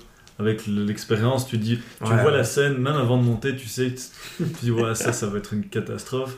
Et en fait, ça en devient drôle, quoi, parce que tu, tu l'anticipes. Et en plus, comme t'es- je pense que ça doit être très dur si t'es tout seul à faire ton spectacle, mais, mais quand t'en as d'autres avec toi, et tu sais que c'est galère pour tout le monde, c'est pas très grave, quoi. Ouais. Et toi, ta pire scène Mais du coup, moi aussi, j'en ai, j'en ai deux. La première, c'est- symbolique, c'est parce que c'était. euh, euh, je devais faire ma captation tarmac le lundi. Et donc, je téléphone euh, au What the Fun et je dis écoutez, est-ce que samedi je peux passer, faire un 6 minutes, m'incruster sur une scène juste pour roder le truc, quoi. Et ils me font ouais, pas de problème. Et ils me font, et ils me font vas-y. Et donc, j'arrive, je passe premier. Et en fait, j'ai pas un rire. Et dans ma tête, j'étais là en mode ok, lundi, je dois faire ça, filmer sur internet et je vais me faire détruire. Et, euh, et, euh, en fait, j'ai eu la chance, c'est que ma- c'est qu'à cause du Covid, la captation tarmac a été reculée. Et donc j'étais là. oh. Et pour finir, j'ai fait exactement le même texte. Juste ce jour-là, le public était, je sais pas. Ils m'ont juste dit non. Et vraiment, ils m'ont dit non à moi parce qu'après, ça s'est hyper bien passé pour tout le monde. Ils m'ont juste dit non, en fait, toi non. Et notre bon. énergie en premier, c'est un peu Ouais, compliqué. C'est toujours très compliqué. Et la deuxième, la deuxième euh, scène, euh, ça c'était euh, au stand-up in the park. Mhm. Dans- donc on joue déjà, tu joues dans un parc, tu sais que c'est compliqué. En plus, c'est dans un lieu où les gens viennent boire un verre et la plupart ne sont même pas là pour écouter du stand-up. C'était au, au bois de la Cambre Au bois de la Cambre, Ouais. ouais. On l'a tous les trois fait. euh. Ouais, ouais, ouais. Ce jour-là, donc, je, je passe, euh, je crois, que- ouais, je passe premier aussi. Je monte. euh, je sais plus qui avait chauffé euh, la salle, enfin la salle, du coup le, le- la terrasse. je monte, il commence à pleuvoir. Et donc tout le monde se lève et bouge pour se mettre sous les parasols. Et moi j'ai commencé commencé à parler quoi. Et, euh, et en plus je commence un truc au début où je peux pas m'arrêter en plein milieu. Et, euh, donc j'essaie de ra- ralentir pour que ça aille pas trop vite, mais personne personne n'écoute. Une minute plus tard, normalement t'as une musique qui doit partir, elle part pas, et donc je reste là, il me pleut dessus. Euh, et en plus c'est une musique triste. Et donc à un moment, à un certain moment il pleuvait. Je regardais, euh, je regardais vers derrière parce que la musique partait pas. Et la musique triste a commencé et j'étais là, vraiment, tout le monde me voyait avec une musique triste, la pluie qui me tombait dessus. Et au moment où je veux, je veux parler, t'as derrière le drapeau où il y a Christine depuis le bar qui s'envole et qui me tombe sur la tête. J'ai fait, Allez, c'est tout pour moi. Et je suis parti, j'ai fait, j'ai fait 1 minute 30 ce jour-là et je suis parti. Et je crois que c'est la seule fois ou la deuxième fois que je, je pars avant la fin, du, avant la fin de mon set. Quoi. Ouais, j'ai fait ça qu'une fois. Tristesse absolue. Horrible. Pas mal, pas mal. Franchement, si ça avait été filmé, ça aurait été incroyable parce que pff, il y avait toutes les conditions réunies pour que ça foire. En extérieur, c'est jamais vraiment des bonnes scènes. hein. C'est vraiment genre, tu fais une scène en extérieur, tu sais qu'après, t'es euh, t'es immunisé contre n'importe quelle scène, quoi. C'est super dur de jouer en extérieur. À fond. À fond. J'ai deux questions un peu générales euh, sur le stand-up avant de passer au name dropping. Euh, ça serait qu'est-ce que vous aimez le plus dans le fait de faire de l'humour Qu'est-ce que vous aimez le moins dans le fait de faire de l'humour? Vraiment tout ce qui est lié au fait de euh, écrire, monter sur scène, l'après-scène, euh, se faire connaître, remplir sa salle. euh, ça peut aller sur un peu tout ce qui a trait au métier euh, Ouais. de stand-upper, je dirais. Euh, tu veux commencer? Ça, je choisis. Ok. Euh, moi, ce que j'aime le plus, c'est quand t'es sur scène et que tu vois les gens et que tu vois vraiment qu'ils sont à fond avec toi et qu'ils écoutent ton histoire tellement attentivement que genre tu connectes vraiment avec eux. Genre connecter avec les gens, c'est un truc que je kiffe. C'est trop bien. Alors j'adore écrire et tout, mais c'est vraiment pas mon moment préféré. Genre je le fais parce que je sais que plus tard après, je serai sur scène en discuter avec les gens. Euh, même si j'adore euh, j'adore créer tout ça, mais c'est vraiment le moment sur scène que, j'aime le plus. Et euh, ce que j'aime le moins, waouh, ce que j'aime le moins, je dirais. Attends, ça- là j'ai un, j'ai un trou, j'avais une idée, mais là elle me. on, elle peut, on peut laisser Lorenzo. Il y a vraiment plein de trucs que j'aime beaucoup. En fait, ce que je trouve très cool dans le monde du stand-up belge, c'est l'ambiance. J'ai l'impression que la plupart des gens s'entendent bien. euh, c'est- Enfin, moi, je suis content de revoir quasiment tout le temps les mêmes têtes et de parler avec, avec ces gens. Donc ça, je trouve ça très cool. Il y a un côté famille euh, qui, euh, qui est assez chouette. Et, et euh, après, moi, ce que j'aime beaucoup, c'est l'écriture. Au moment où tu, tu trouves euh, des blagues incroyables et tu dis ça, ça va être incroyable. Bon, c'est pas toujours incroyable, mais, mais ça, j'aime beaucoup aussi. Ce que j'aime moins, c'est euh, que c'est un, un monde d'ego, quoi. C'est qu'il y a trop de gens qui mettent leur ego euh, au mauvais endroit quand ils montent sur scène, et, et ça, je trouve ça un peu dommage parce que moi, je vois vraiment ça comme un jeu, quoi. C'est juste drôle de faire rire les gens, et je trouve que tout le monde devrait venir avec cette démarche pour enlever tout ce qui est parasite de ouais toi t'as eu cette scène et pas moi toi t'as eu ce machin et pas moi. Parce qu'en fait tout ça ça, ça pollue en fait le, le- ça pollue le, le monde du stand-up et ça pollue les gens qui font des blagues quoi.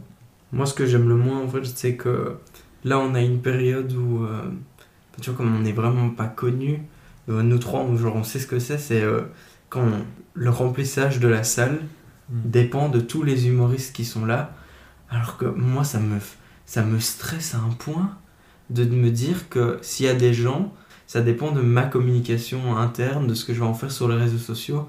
Genre, parce qu'au final, tu vois, on a un moment donné où c'est nous qui devons tout gérer, et pour communiquer, et pour les trucs comme ça. Alors que quand tu deviens connu, ouais, euh, la salle, si elle est remplie, c'est pas toi qui. C'est parce que c'est ton nom qui a vendu, enfin, qui, qui a vendu des places, mais c'est pas toi qui a tout géré à côté. Il y a d'autres gens qui travaillent avec toi et qui ont géré ce truc-là. Et moi, ça, moi, ça me stresse à chaque fois que les gens ils disent Ah, on n'a pas encore beaucoup de place là, fais des stories et tout. Je dis Mais tu crois vraiment que parce que moi je vais faire une story, tu vas prendre 50 places? Et ça me stresse, hein. ça j'ai une pression incroyable pour ce genre de, pour ce genre de truc-là. Mais après, vraiment, je voyais pas vraiment quelque chose que j'aime pas. Euh, Oui, en mais- soi dans le, dans le monde du stand-up, à part les fausses amitiés ou les gens qui, se, qui font semblant ou qui font toujours des chouettes retours alors que tu sais qu'en vrai ils en ont rien à foutre ou qui font semblant et puis que t'entends que derrière il a dit ça à telle personne.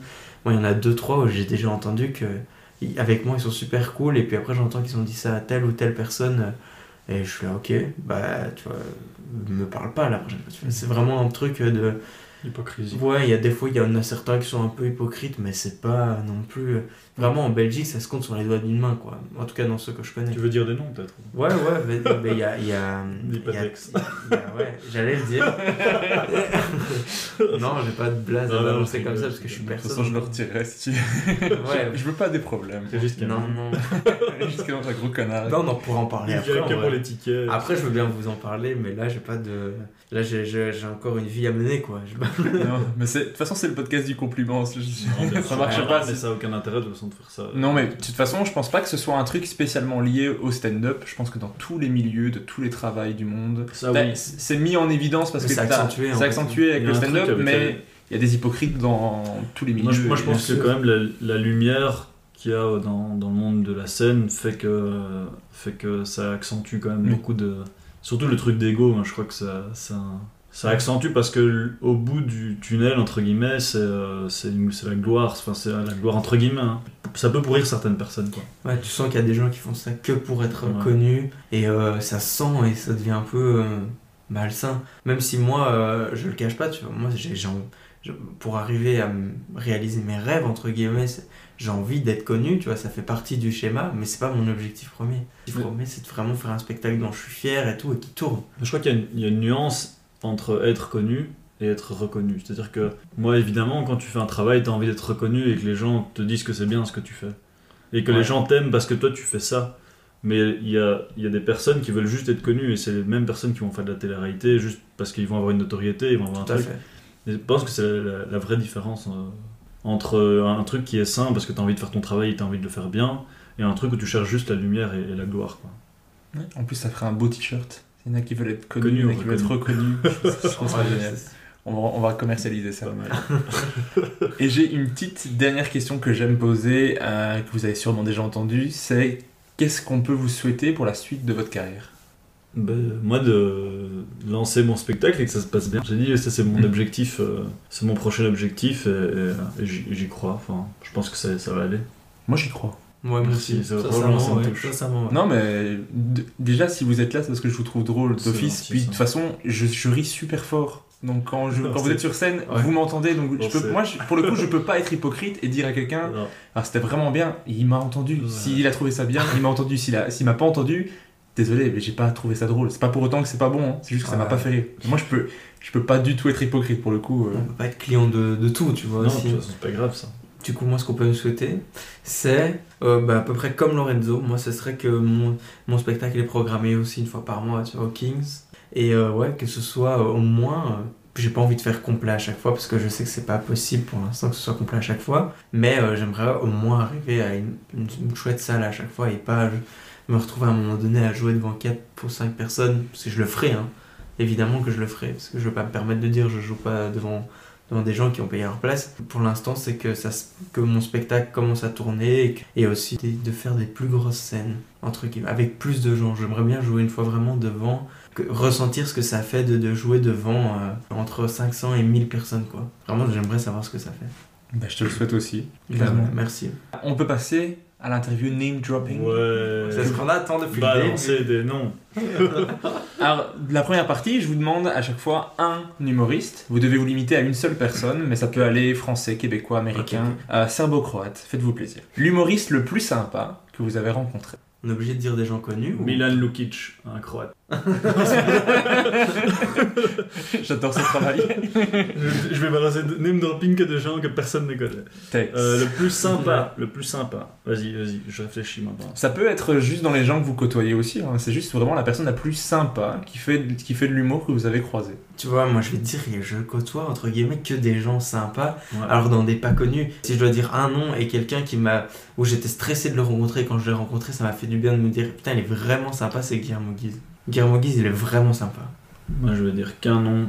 Je vais dire Sacha Ferrat. Sus. Non, non, je jure, en plus, c'est vrai. Je sais que, tu vois, quand tu commences, t'as plein de gens qui viennent te parler, et t'as des gens qui viennent pas te parler parce qu'ils sont plus timides ou pas. Je sais que c'est un des premiers. euh, je me demande même si c'est pas une de mes premières, premières scènes que j'ai fait euh, chez mon ex. Je crois que c'est ma première scène hors euh, concours d'une Prince, et je sais qu'on. on- Enfin, c'est un des premiers avec qui j'ai parlé, quoi. Et donc, donc, je le dis pas parce qu'il est là. Je...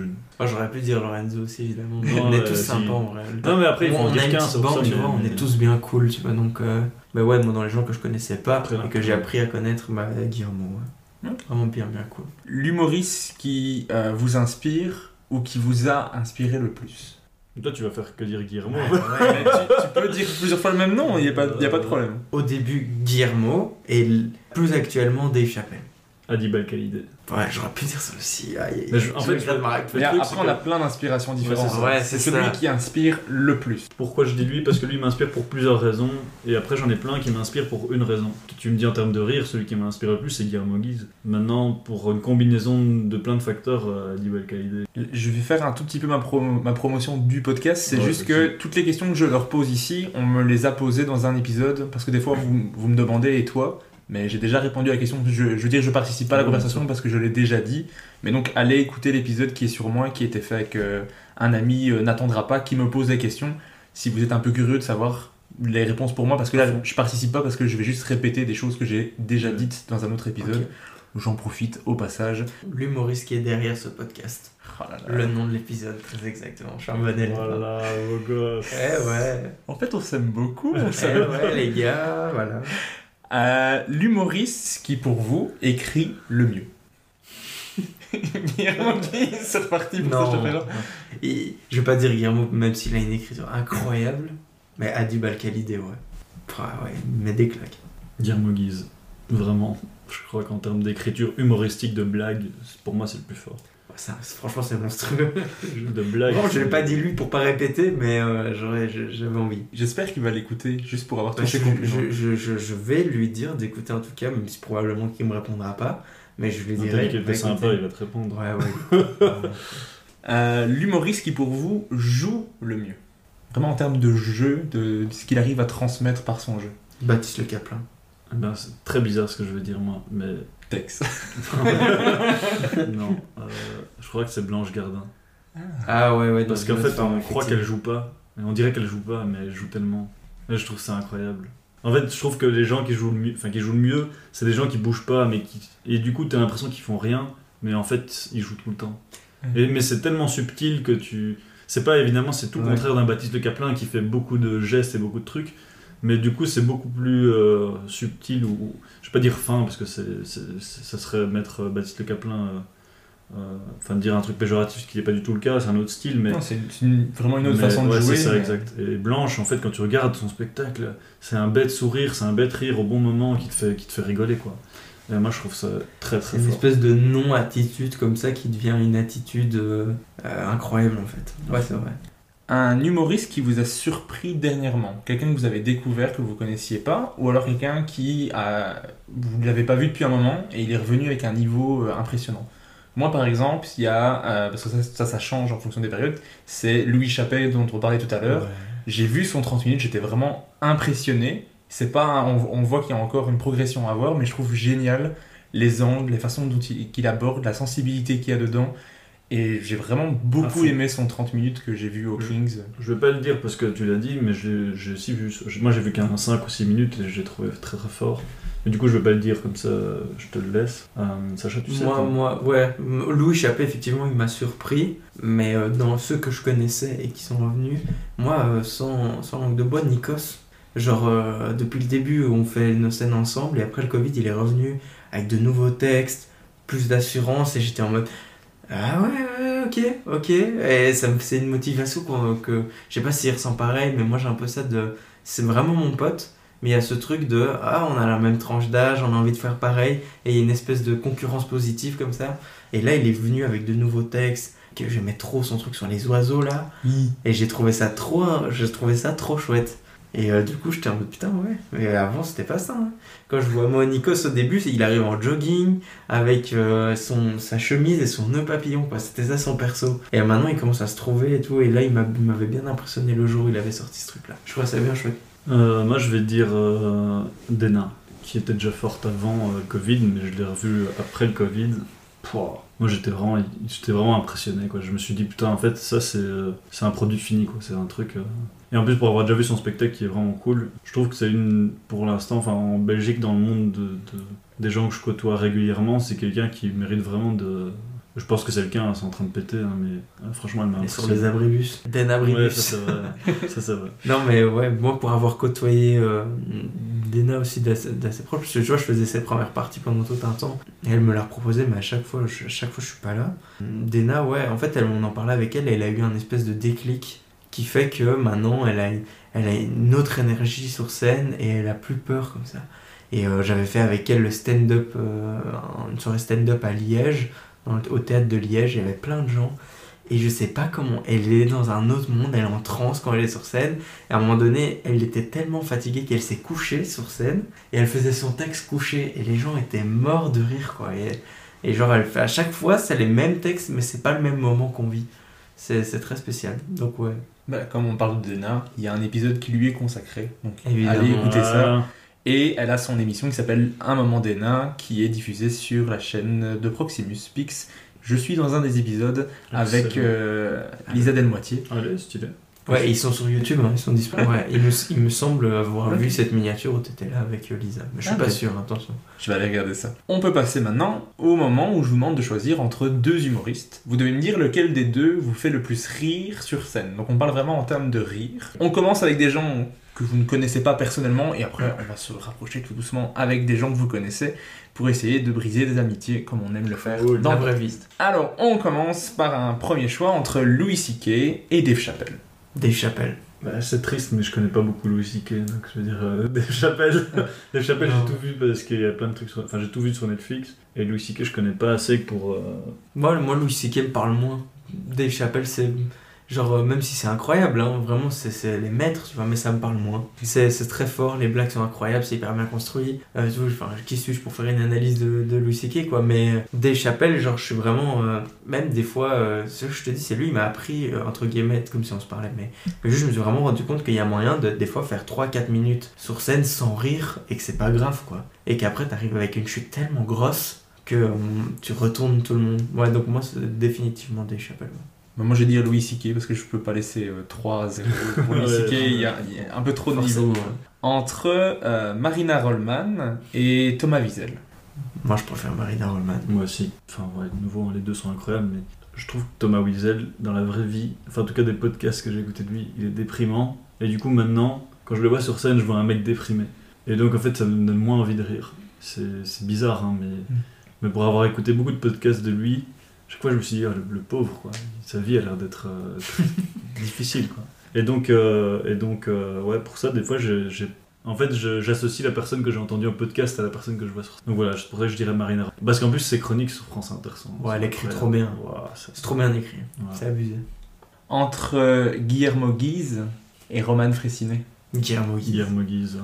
Ouh, ça a été vite. Ouais. Moi, en termes de rire, je pense que pour moi, c'est le type que j'ai vu. J'ai vu, enfin, j'ai vu ces spectacles. Chaque fois, les gens pendant une heure et demie sont pleurent quoi. Enfin, moi, j'ai vu le spectacle du Guillermo deux fois, le deuxième. Et en plus, j'ai fait sa première partie la semaine passée. Oh. Du coup, j'étais dans les loges, j'étais côté des loges. Et vraiment incroyable, quoi. Il retourne tout le monde. Et j'avais été voir Roman Fressinet au Cirque Royal quand il est venu, avec Nikos et, euh, et Juan. Et ouais, et c'est- en fait, c'est c'est trop drôle. C'est trop bien. Mais genre, ils sont tous les deux là. Mais moi, je trouve que Guillermo Guise, il est juste au-dessus de Roman. Mais, mais après, on parle, Avec Adi Balkalidé et Dieu et tout, tu vois. Donc, euh, après, on parle de rire pur. Hein. Ça ouais, de dire rire que pur, exactement, ouais. Ça veut rien dire, c'est-à-dire que t'as des gens qui, qui ont des rires moins forts, mais qui sont hyper intéressants, et que tu, peux, tu pourrais préférer Ah oui. quelqu'un qui, qui Et forcément qu'on va plus rigoler à Guillermo, rire, tu vois, parce voilà. que il habite, en, enfin, il habite à Anderlecht, on a les mêmes rêves, on a les mêmes, pas le même parcours, mais on a les mêmes références et on se reconnaît en lui, tu vois, plus que Roman Fressinet. Ben, moi, je crois que je vais répondre Roman Fressinet, mais je pense que c'est parce que j'ai pas encore vu le deuxième de Guillermo Guise et que celui de Roman Fressinet, c'est le spectacle récent qui m'a mis une claque et j'ai adoré ce spectacle. Moi, j'ai vraiment pleuré de rire au moins neuf fois sur un spectacle. J'avais mal aux yeux. À un moment donné, il fallait arrêter le spectacle euh, parce que ça, Arrêtez Arrêtez, j'en peux plus. On fait une pause, faut une entracte. Vraiment très très très bon. C'est pas pour rien que je le veux dans le podcast. Ouais, bah, Mais-. Bien sûr, on est d'accord que Guillermo Guise c'est exceptionnel. C'est à mon avis juste parce que j'ai pas encore vu son deuxième spectacle. Je vais aller le voir en spectacle, clairement il, il le faut. Mais les deux sont exceptionnels. Mais peut-être parce que Roman Fressinet est plus récent dans mon esprit que euh, je dirais Roman Fressinet. T'es peut-être plus sensible à l'humour absurde, tu vois. Aussi. Moi, ça me parle moins. Ah, mais moi, ça va trop loin, je suis en Ouais. mode, Ouah, c'est trop fort ce que t'as trouvé, mais, euh, mais je- j'arrive pas à rentrer dans le délire, quoi. Moi j'ai adoré ça. Justement, je pensais pas que c'était aussi absurde et ça a été une belle surprise de waouh, tu m'amènes tellement loin, beaucoup plus loin que je pensais que t'allais m'emmener au départ. Et je trouve ça très très très très très très très fort. Romain Fressinet, viens dans mon podcast. Euh, choix suivant entre Kian Kojandi et Farid. Farid.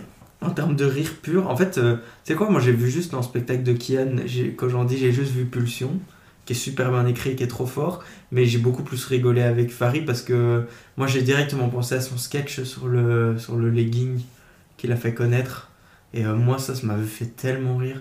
Puis le spectacle maintenant euh, m'a fait un peu moins rire que ce sketch-là, mais ce sketch-là il m'a marqué quoi, donc euh, Farid, je sors en premier, je, je suis un peu moins l'actualité de Kian que, que Farid. Franchement, pour moi, ex aequo, mais Mais je dirais Kian, mais pas du coup, du coup pas pour le rire, mais parce que moi ce que j'aime bien, c'est qu'il y a un côté un peu poétique à ce qu'il fait. Et ça j'aime beaucoup. euh, j'aime beaucoup ce côté de, de Kian Kojandi. Très poétique. euh, Moi, le spectacle Pulsion, je peux le regarder juste pour, Ouais, juste ça. pour ça. Même, euh, je c'est un- vraiment un spectacle qui euh, m'émeut Mhm. pu- purement et simplement. Je, j'adore, je ris, mais il y a vraiment un moment où ce- truc me fait du bien personnellement. Enfin, j'ai hâte de voir son deuxième spectacle euh, bientôt, en décembre. Choix suivant. On passe, on va se rapprocher un petit peu avec la Belgique, hein, entre Dena et Serine Ariari. Oh le coup, ah, c'est dur. En termes. En fait, le truc, c'est que actuellement, là, actuellement, je rigole plus à Cérine, qui est beaucoup plus forte, euh, entre guillemets, dans les impros, tu vois, parce qu'elle est très impro-impro. Dena, j'ai tellement vu tout ce qu'elle a fait que maintenant, je finis son texte, donc je rigole moins, mais, mais je, je, je peux pas comparer euh, Cérine et Dena, mais là, actuellement, tu me les mets toutes les deux sur scène.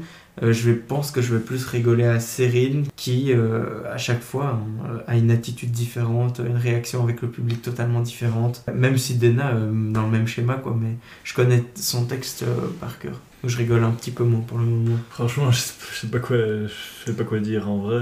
Je crois que je vais dire Dena pour pas qu'il y ait 2-0 dans la soirée.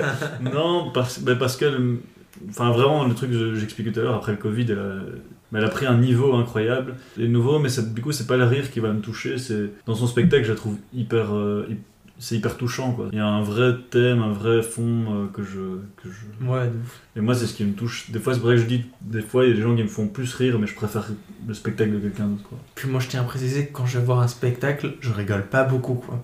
Je suis tout le temps dans l'analyse de comment est-ce qu'il fait, Ouais, quoi, comment. Il faut toujours un gros truc pour vraiment que je rigole fort. Et après, après coup, c'est vrai que Dena, j'ai vraiment beaucoup rigolé à son spectacle, alors que je me. Mais là, actuellement, je pense que vraiment, tu mets Dena et euh, Cyrine, je pense que je. Je pense que je vais plus rigoler au passage de Cyrine. Entre Haroun et Baptiste Le Caplin. Haroun. Moi aussi, ouais, Aaron. Son style, mais c'est son, son style. euh, il est trop fort. J'aurais plus envie de m'approcher de son style que de celui de Baptiste Le Capin, donc, euh, donc qui me fait plus rire pour ça. Euh, maintenant, euh, pff, ouais, ouais, Baptiste, c'est un style qui est tellement différent du mien. Bah, Mais en même temps, il est tellement fort là-dedans. Enfin, c'est bizarre ce que je Je dire. dirais Je rigole plus à Baptiste, mais je préfère Haroun. mais voilà, mais c'est Mhm. ça. Donc c'est pour ça que je dis Haroun, même si Baptiste, je, je vais rigoler plus, plus que, que, que le spectacle d'Haroun. Moi, j'a- j'adore les deux. Bah ouais, je, je me rapproche clairement beaucoup plus d'un Haroun dans la manière d'écrire et dans ce que je voudrais faire, et encore, même pas tant que ça, parce que il a plus un œil extérieur que parler de lui-même. On sait rien d'Haroun, hein. c'est ça qui est incroyable. c'est ça qui est aussi chouette. ça. C'est Mais génial, en- c'est génie. Il- Tu sais même pas d'où il vient, tu, enfin, tu sais rien, tu sais pas quel âge il a. Tu sais, enfin, Et c'est pour ça que j'espère l'avoir dans le podcast. Mais en termes de rire pur, Baptiste Le Caplin, parce que je, tellement te surprend à ri, chaque fois. Tellement ri. Et dans, la, dans la vraie vie, il me fait rire puis c'est aussi. délire aussi. Ouais. C'est- Ouais, dans la vraie vie. Pour l'avoir rencontré, je- Enfin, dans le podcast, il discuter avec lui, il me fait rire, et il, il a, il a, un, il a un, un génie comique comme ça, un- une, une gentillesse, c'est un truc qui, qui passe de t'as envie de rire avec lui et de... Je sais pas, c'est impressionnant. Que Haroun, c'est, je suis plus impressionné par l'écriture, et je vais rire aussi, hein, clairement, c'est impressionnant, mais en termes de nombre de rires, Baptiste Le Caplin, comme ça je me mouille un petit peu Ouais, aussi. ouais, ouais, ouais. Entre Ino JP et Fanny Ruet. Ouais, InnoJP. Ouais, la même. Mais je Ouais. pense qu'aussi, euh, après, euh, et sans vouloir me dédouaner de la réponse, le problème c'est que c'est pas les mêmes écritures. Quoi. Non, je non. pense que Fanny, elle écrit pas d'une manière à ce que les gens rigolent de 50 fois d'affilée. Comme Guillermo Guise, Guillermo Guise, il a un truc dans son écriture fait, et que InnoJP commence à avoir ce truc de euh, rire, rire, rire, rire très fort. Et en fait, tu rigoles tellement qu'en fait, tu... les rires sont très très forts. Donc en termes d'humour, je pense que c'est presque incomparable en fait. euh. Enfin, en termes de juste de rire, quoi. Mais je dirais InnoJP parce qu'il me fait plus rire. Mais Ouais, moi, InnoJP, c'est vraiment une des seules personnes où j'ai vraiment, genre vraiment là, je, j'étais, j'arrivais même plus à analyser ce qu'il faisait. Genre, je pouvais pas m'empêcher de rigoler. C'est vraiment une des personnes dans l'humour belge qui je trouve vraiment trop fort. J'aime pas il est fort, il est trop fort. Genre, euh, je sais que si lui, il a pas encore percé, c'est parce qu'il a décidé qu'il voulait pas encore percer. Mais vraiment, c'est parce qu'il a, il a tout, il a toutes les cartes en main pour, euh, pour, pour y aller. Quoi. Là, il commence son spectacle au TTO. J'ai entendu que sur une saison, il doit remplir. Il y a 20 000 personnes, 20 000 places au total. C'est-à-dire qu'il doit remplir 20 000 places et franchement, il, il les 20 000, mérite. t'es sûr? C'est pas 2000. Non, non, non, Parce vraiment. C'est combien de places c'était Théo Théo, c'est un peu 200, hein. 250 Ouais, mais t'as, t'as combien de dates? Il Ouais, fait mais combien de dates? 100 dates. Ah, mais gros, moi je te Cette information ne sera absolument pas vérifiée. Non, ouais, c'est peut-être ça, mais c'est ce que j'ai entendu. En tout cas, peut-être que je dis une énorme couille. Mais, 20 000, euh, ça me semble. Enfin, après, c'est possible. hein. Mais alors, ça veut dire qu'il joue tous les 3 jours au TTO. ça, c'est- mais il va jouer beaucoup. Hein. Mais- Enfin, j'en sais rien. En tout cas, ou Ah, peut-être cas, au chiffre. total de tout son spectacle. Ah ouais, ça c'est Et peut-être pas juste au TTO, mais en tout cas, ce chiffre, je l'ai entendu. Et euh, je sais qu'il les mérite de ouf, quoi. Mais allez voir InnoJP, je... Après, allez voir Fanny Rué aussi. Ouais, ouais, mais Fanny, Fanny Rué n'a pas besoin de beaucoup de promotion. que Inno est, est moins connu et il, il gagne à être connu parce que et je l'ai eu dans le podcast et j'ai fait deux épisodes tellement Ouais, c'était ouais, chouette de ouais. parler avec lui. Entendu. Mais il est tellement drôle. Et c'est lui pour le coup aussi dans la vie courante. Il va, il va te raconter des anecdotes, il va arriver en retard, tu, tu, tu râles dessus 30 secondes parce qu'il va te parler juste après et il va faire rire et tu vas... On ne peut, on ne peut, on ne peut que aimer InnoJP, c'est impressionnant. Il arrive en retard, puis il fait Ouais, ouais, C'est vrai, je sais, je sais. Et voilà, c'est oublié. C'est bon. Des- c'est tellement ça. Mais voilà. Allez, allez voir Rino, allez voir Fanny, mais en fait, allez voir tous les humoristes qu'on cite ici parce que Bah clairement, oui, après- on les aime tous. Mais c'est pour ça aussi que j'ai essayé de prendre un critère qui permet de les départager, c'est en termes de nombre de rires parce que sinon, c'est impossible de choisir. Et en plus, c'est des gens qui ont un style différent. Et on va finir avec un petit dernier entre Nikos et. PE. Nikos pour moi. Moi aussi. Nikos, il me parle plus. Bah, c'est mon âge, il a mon âge. On a les mêmes délires et tout. Peu, il est trop fort en impro. Il est, c'est un génie quoi. Ça fait 15 ans qu'il fait ça. Il est trop trop fort et euh, heureusement qu'il a percé cette année euh, parce qu'il le méritait. Mais Nikos gagne vraiment à être, euh, à être très connu aussi. J'aime- ça me parle plus le- la vision de Nikos sur scène que PE. Même si je suis plus dans le style de PE moi sur scène, je pense. Mais voilà. Moi, je vais dire PE parce que Nikos n'a pas encore le niveau de, de PE. Non, je pense. clairement il est, pas. il est au début, il Clairement est super bon, super drôle. D'ailleurs, je vais sûrement le, le recevoir dans le podcast parce que j'adore ce qu'il fait. Mais PE, il a l'expérience derrière et il a un- Non ouais, un mais c'est euh, clairement pas le même game. Hein, quand Non, c'est pas du tout le même Ouais, ouais. style dans l'écriture et tout. Et moi, j'adore. En plus, c'est son anniversaire aujourd'hui. Ne C'est pas vrai. le choisir, c'est un peu chiant. Bon anniversaire PE. Bon anniversaire. PE. Mais je, on le Je vais dire PE du coup alors. et vous connaissez la question qui est-ce que je devrais inviter dans le prochain épisode? Qui vous voulez entendre, vous? Florent Bernard. Flaubert. Il est déjà enregistré l'épisode. Il Ah, l'ai sort lundi prochain. Ah ouais, voilà, bah, c'est pour ça que j'étais en mode putain, je l'ai pas écouté. C'est bah, le- bah, le co-auteur de Baptiste. Ouais. C'est le co-auteur de Baptiste Ouais, il a- il a Il a écrit sur Bloqué, il a écrit sur La Flamme avec il est Jonathan trop Cohen. sympa. Euh, je l'ai vu dans vidéos avec il- McFly Carlito, il me termine. Au, au moment où l'épisode ici sera sorti, l'épisode, ce sera l'épisode précédent. Sinon, Mustapha El Atrassi. On en a pas parlé pendant ce podcast, mais pour moi, il fait partie de mon top 3, donc... Bah, du coup, moi je dirais Marina Rollman. Parce que je pense que personne l'a encore dit. Enfin, en tout cas, tous ceux que j'ai entendus, personne n'en parle. Et euh, Je sais pas si Mustapha El Atrassi va accepter de faire ça, parce qu'il est dans un délire de très... euh, indépendant. Ouais, je fais tout, tout moi-même, tout tout seul. Après, j'en sais rien, je parle comme si je le connaissais. Mais en tout cas, je te souhaite de l'avoir parce que franchement, si tu l'as, ça va être une exclue de ouf. Ben, je, je prends note des deux. Clairement, je veux bien recevoir les deux. Sans blague. Clairement, j'ai contacté les deux. bah ouais.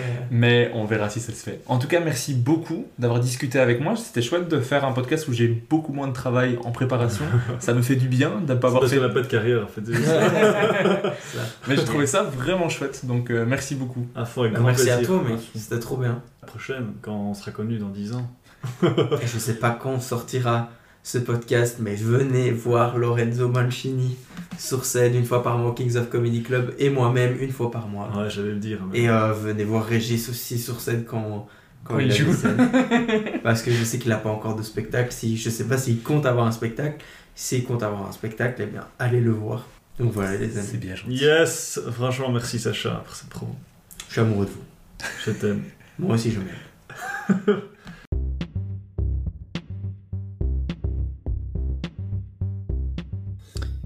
Merci d'avoir écouté Humeur humoristique. N'hésitez pas à donner votre avis, à vous abonner et à le partager autour de vous. Si vous avez détesté, écoutez suivant. Il sera mieux. Bisous.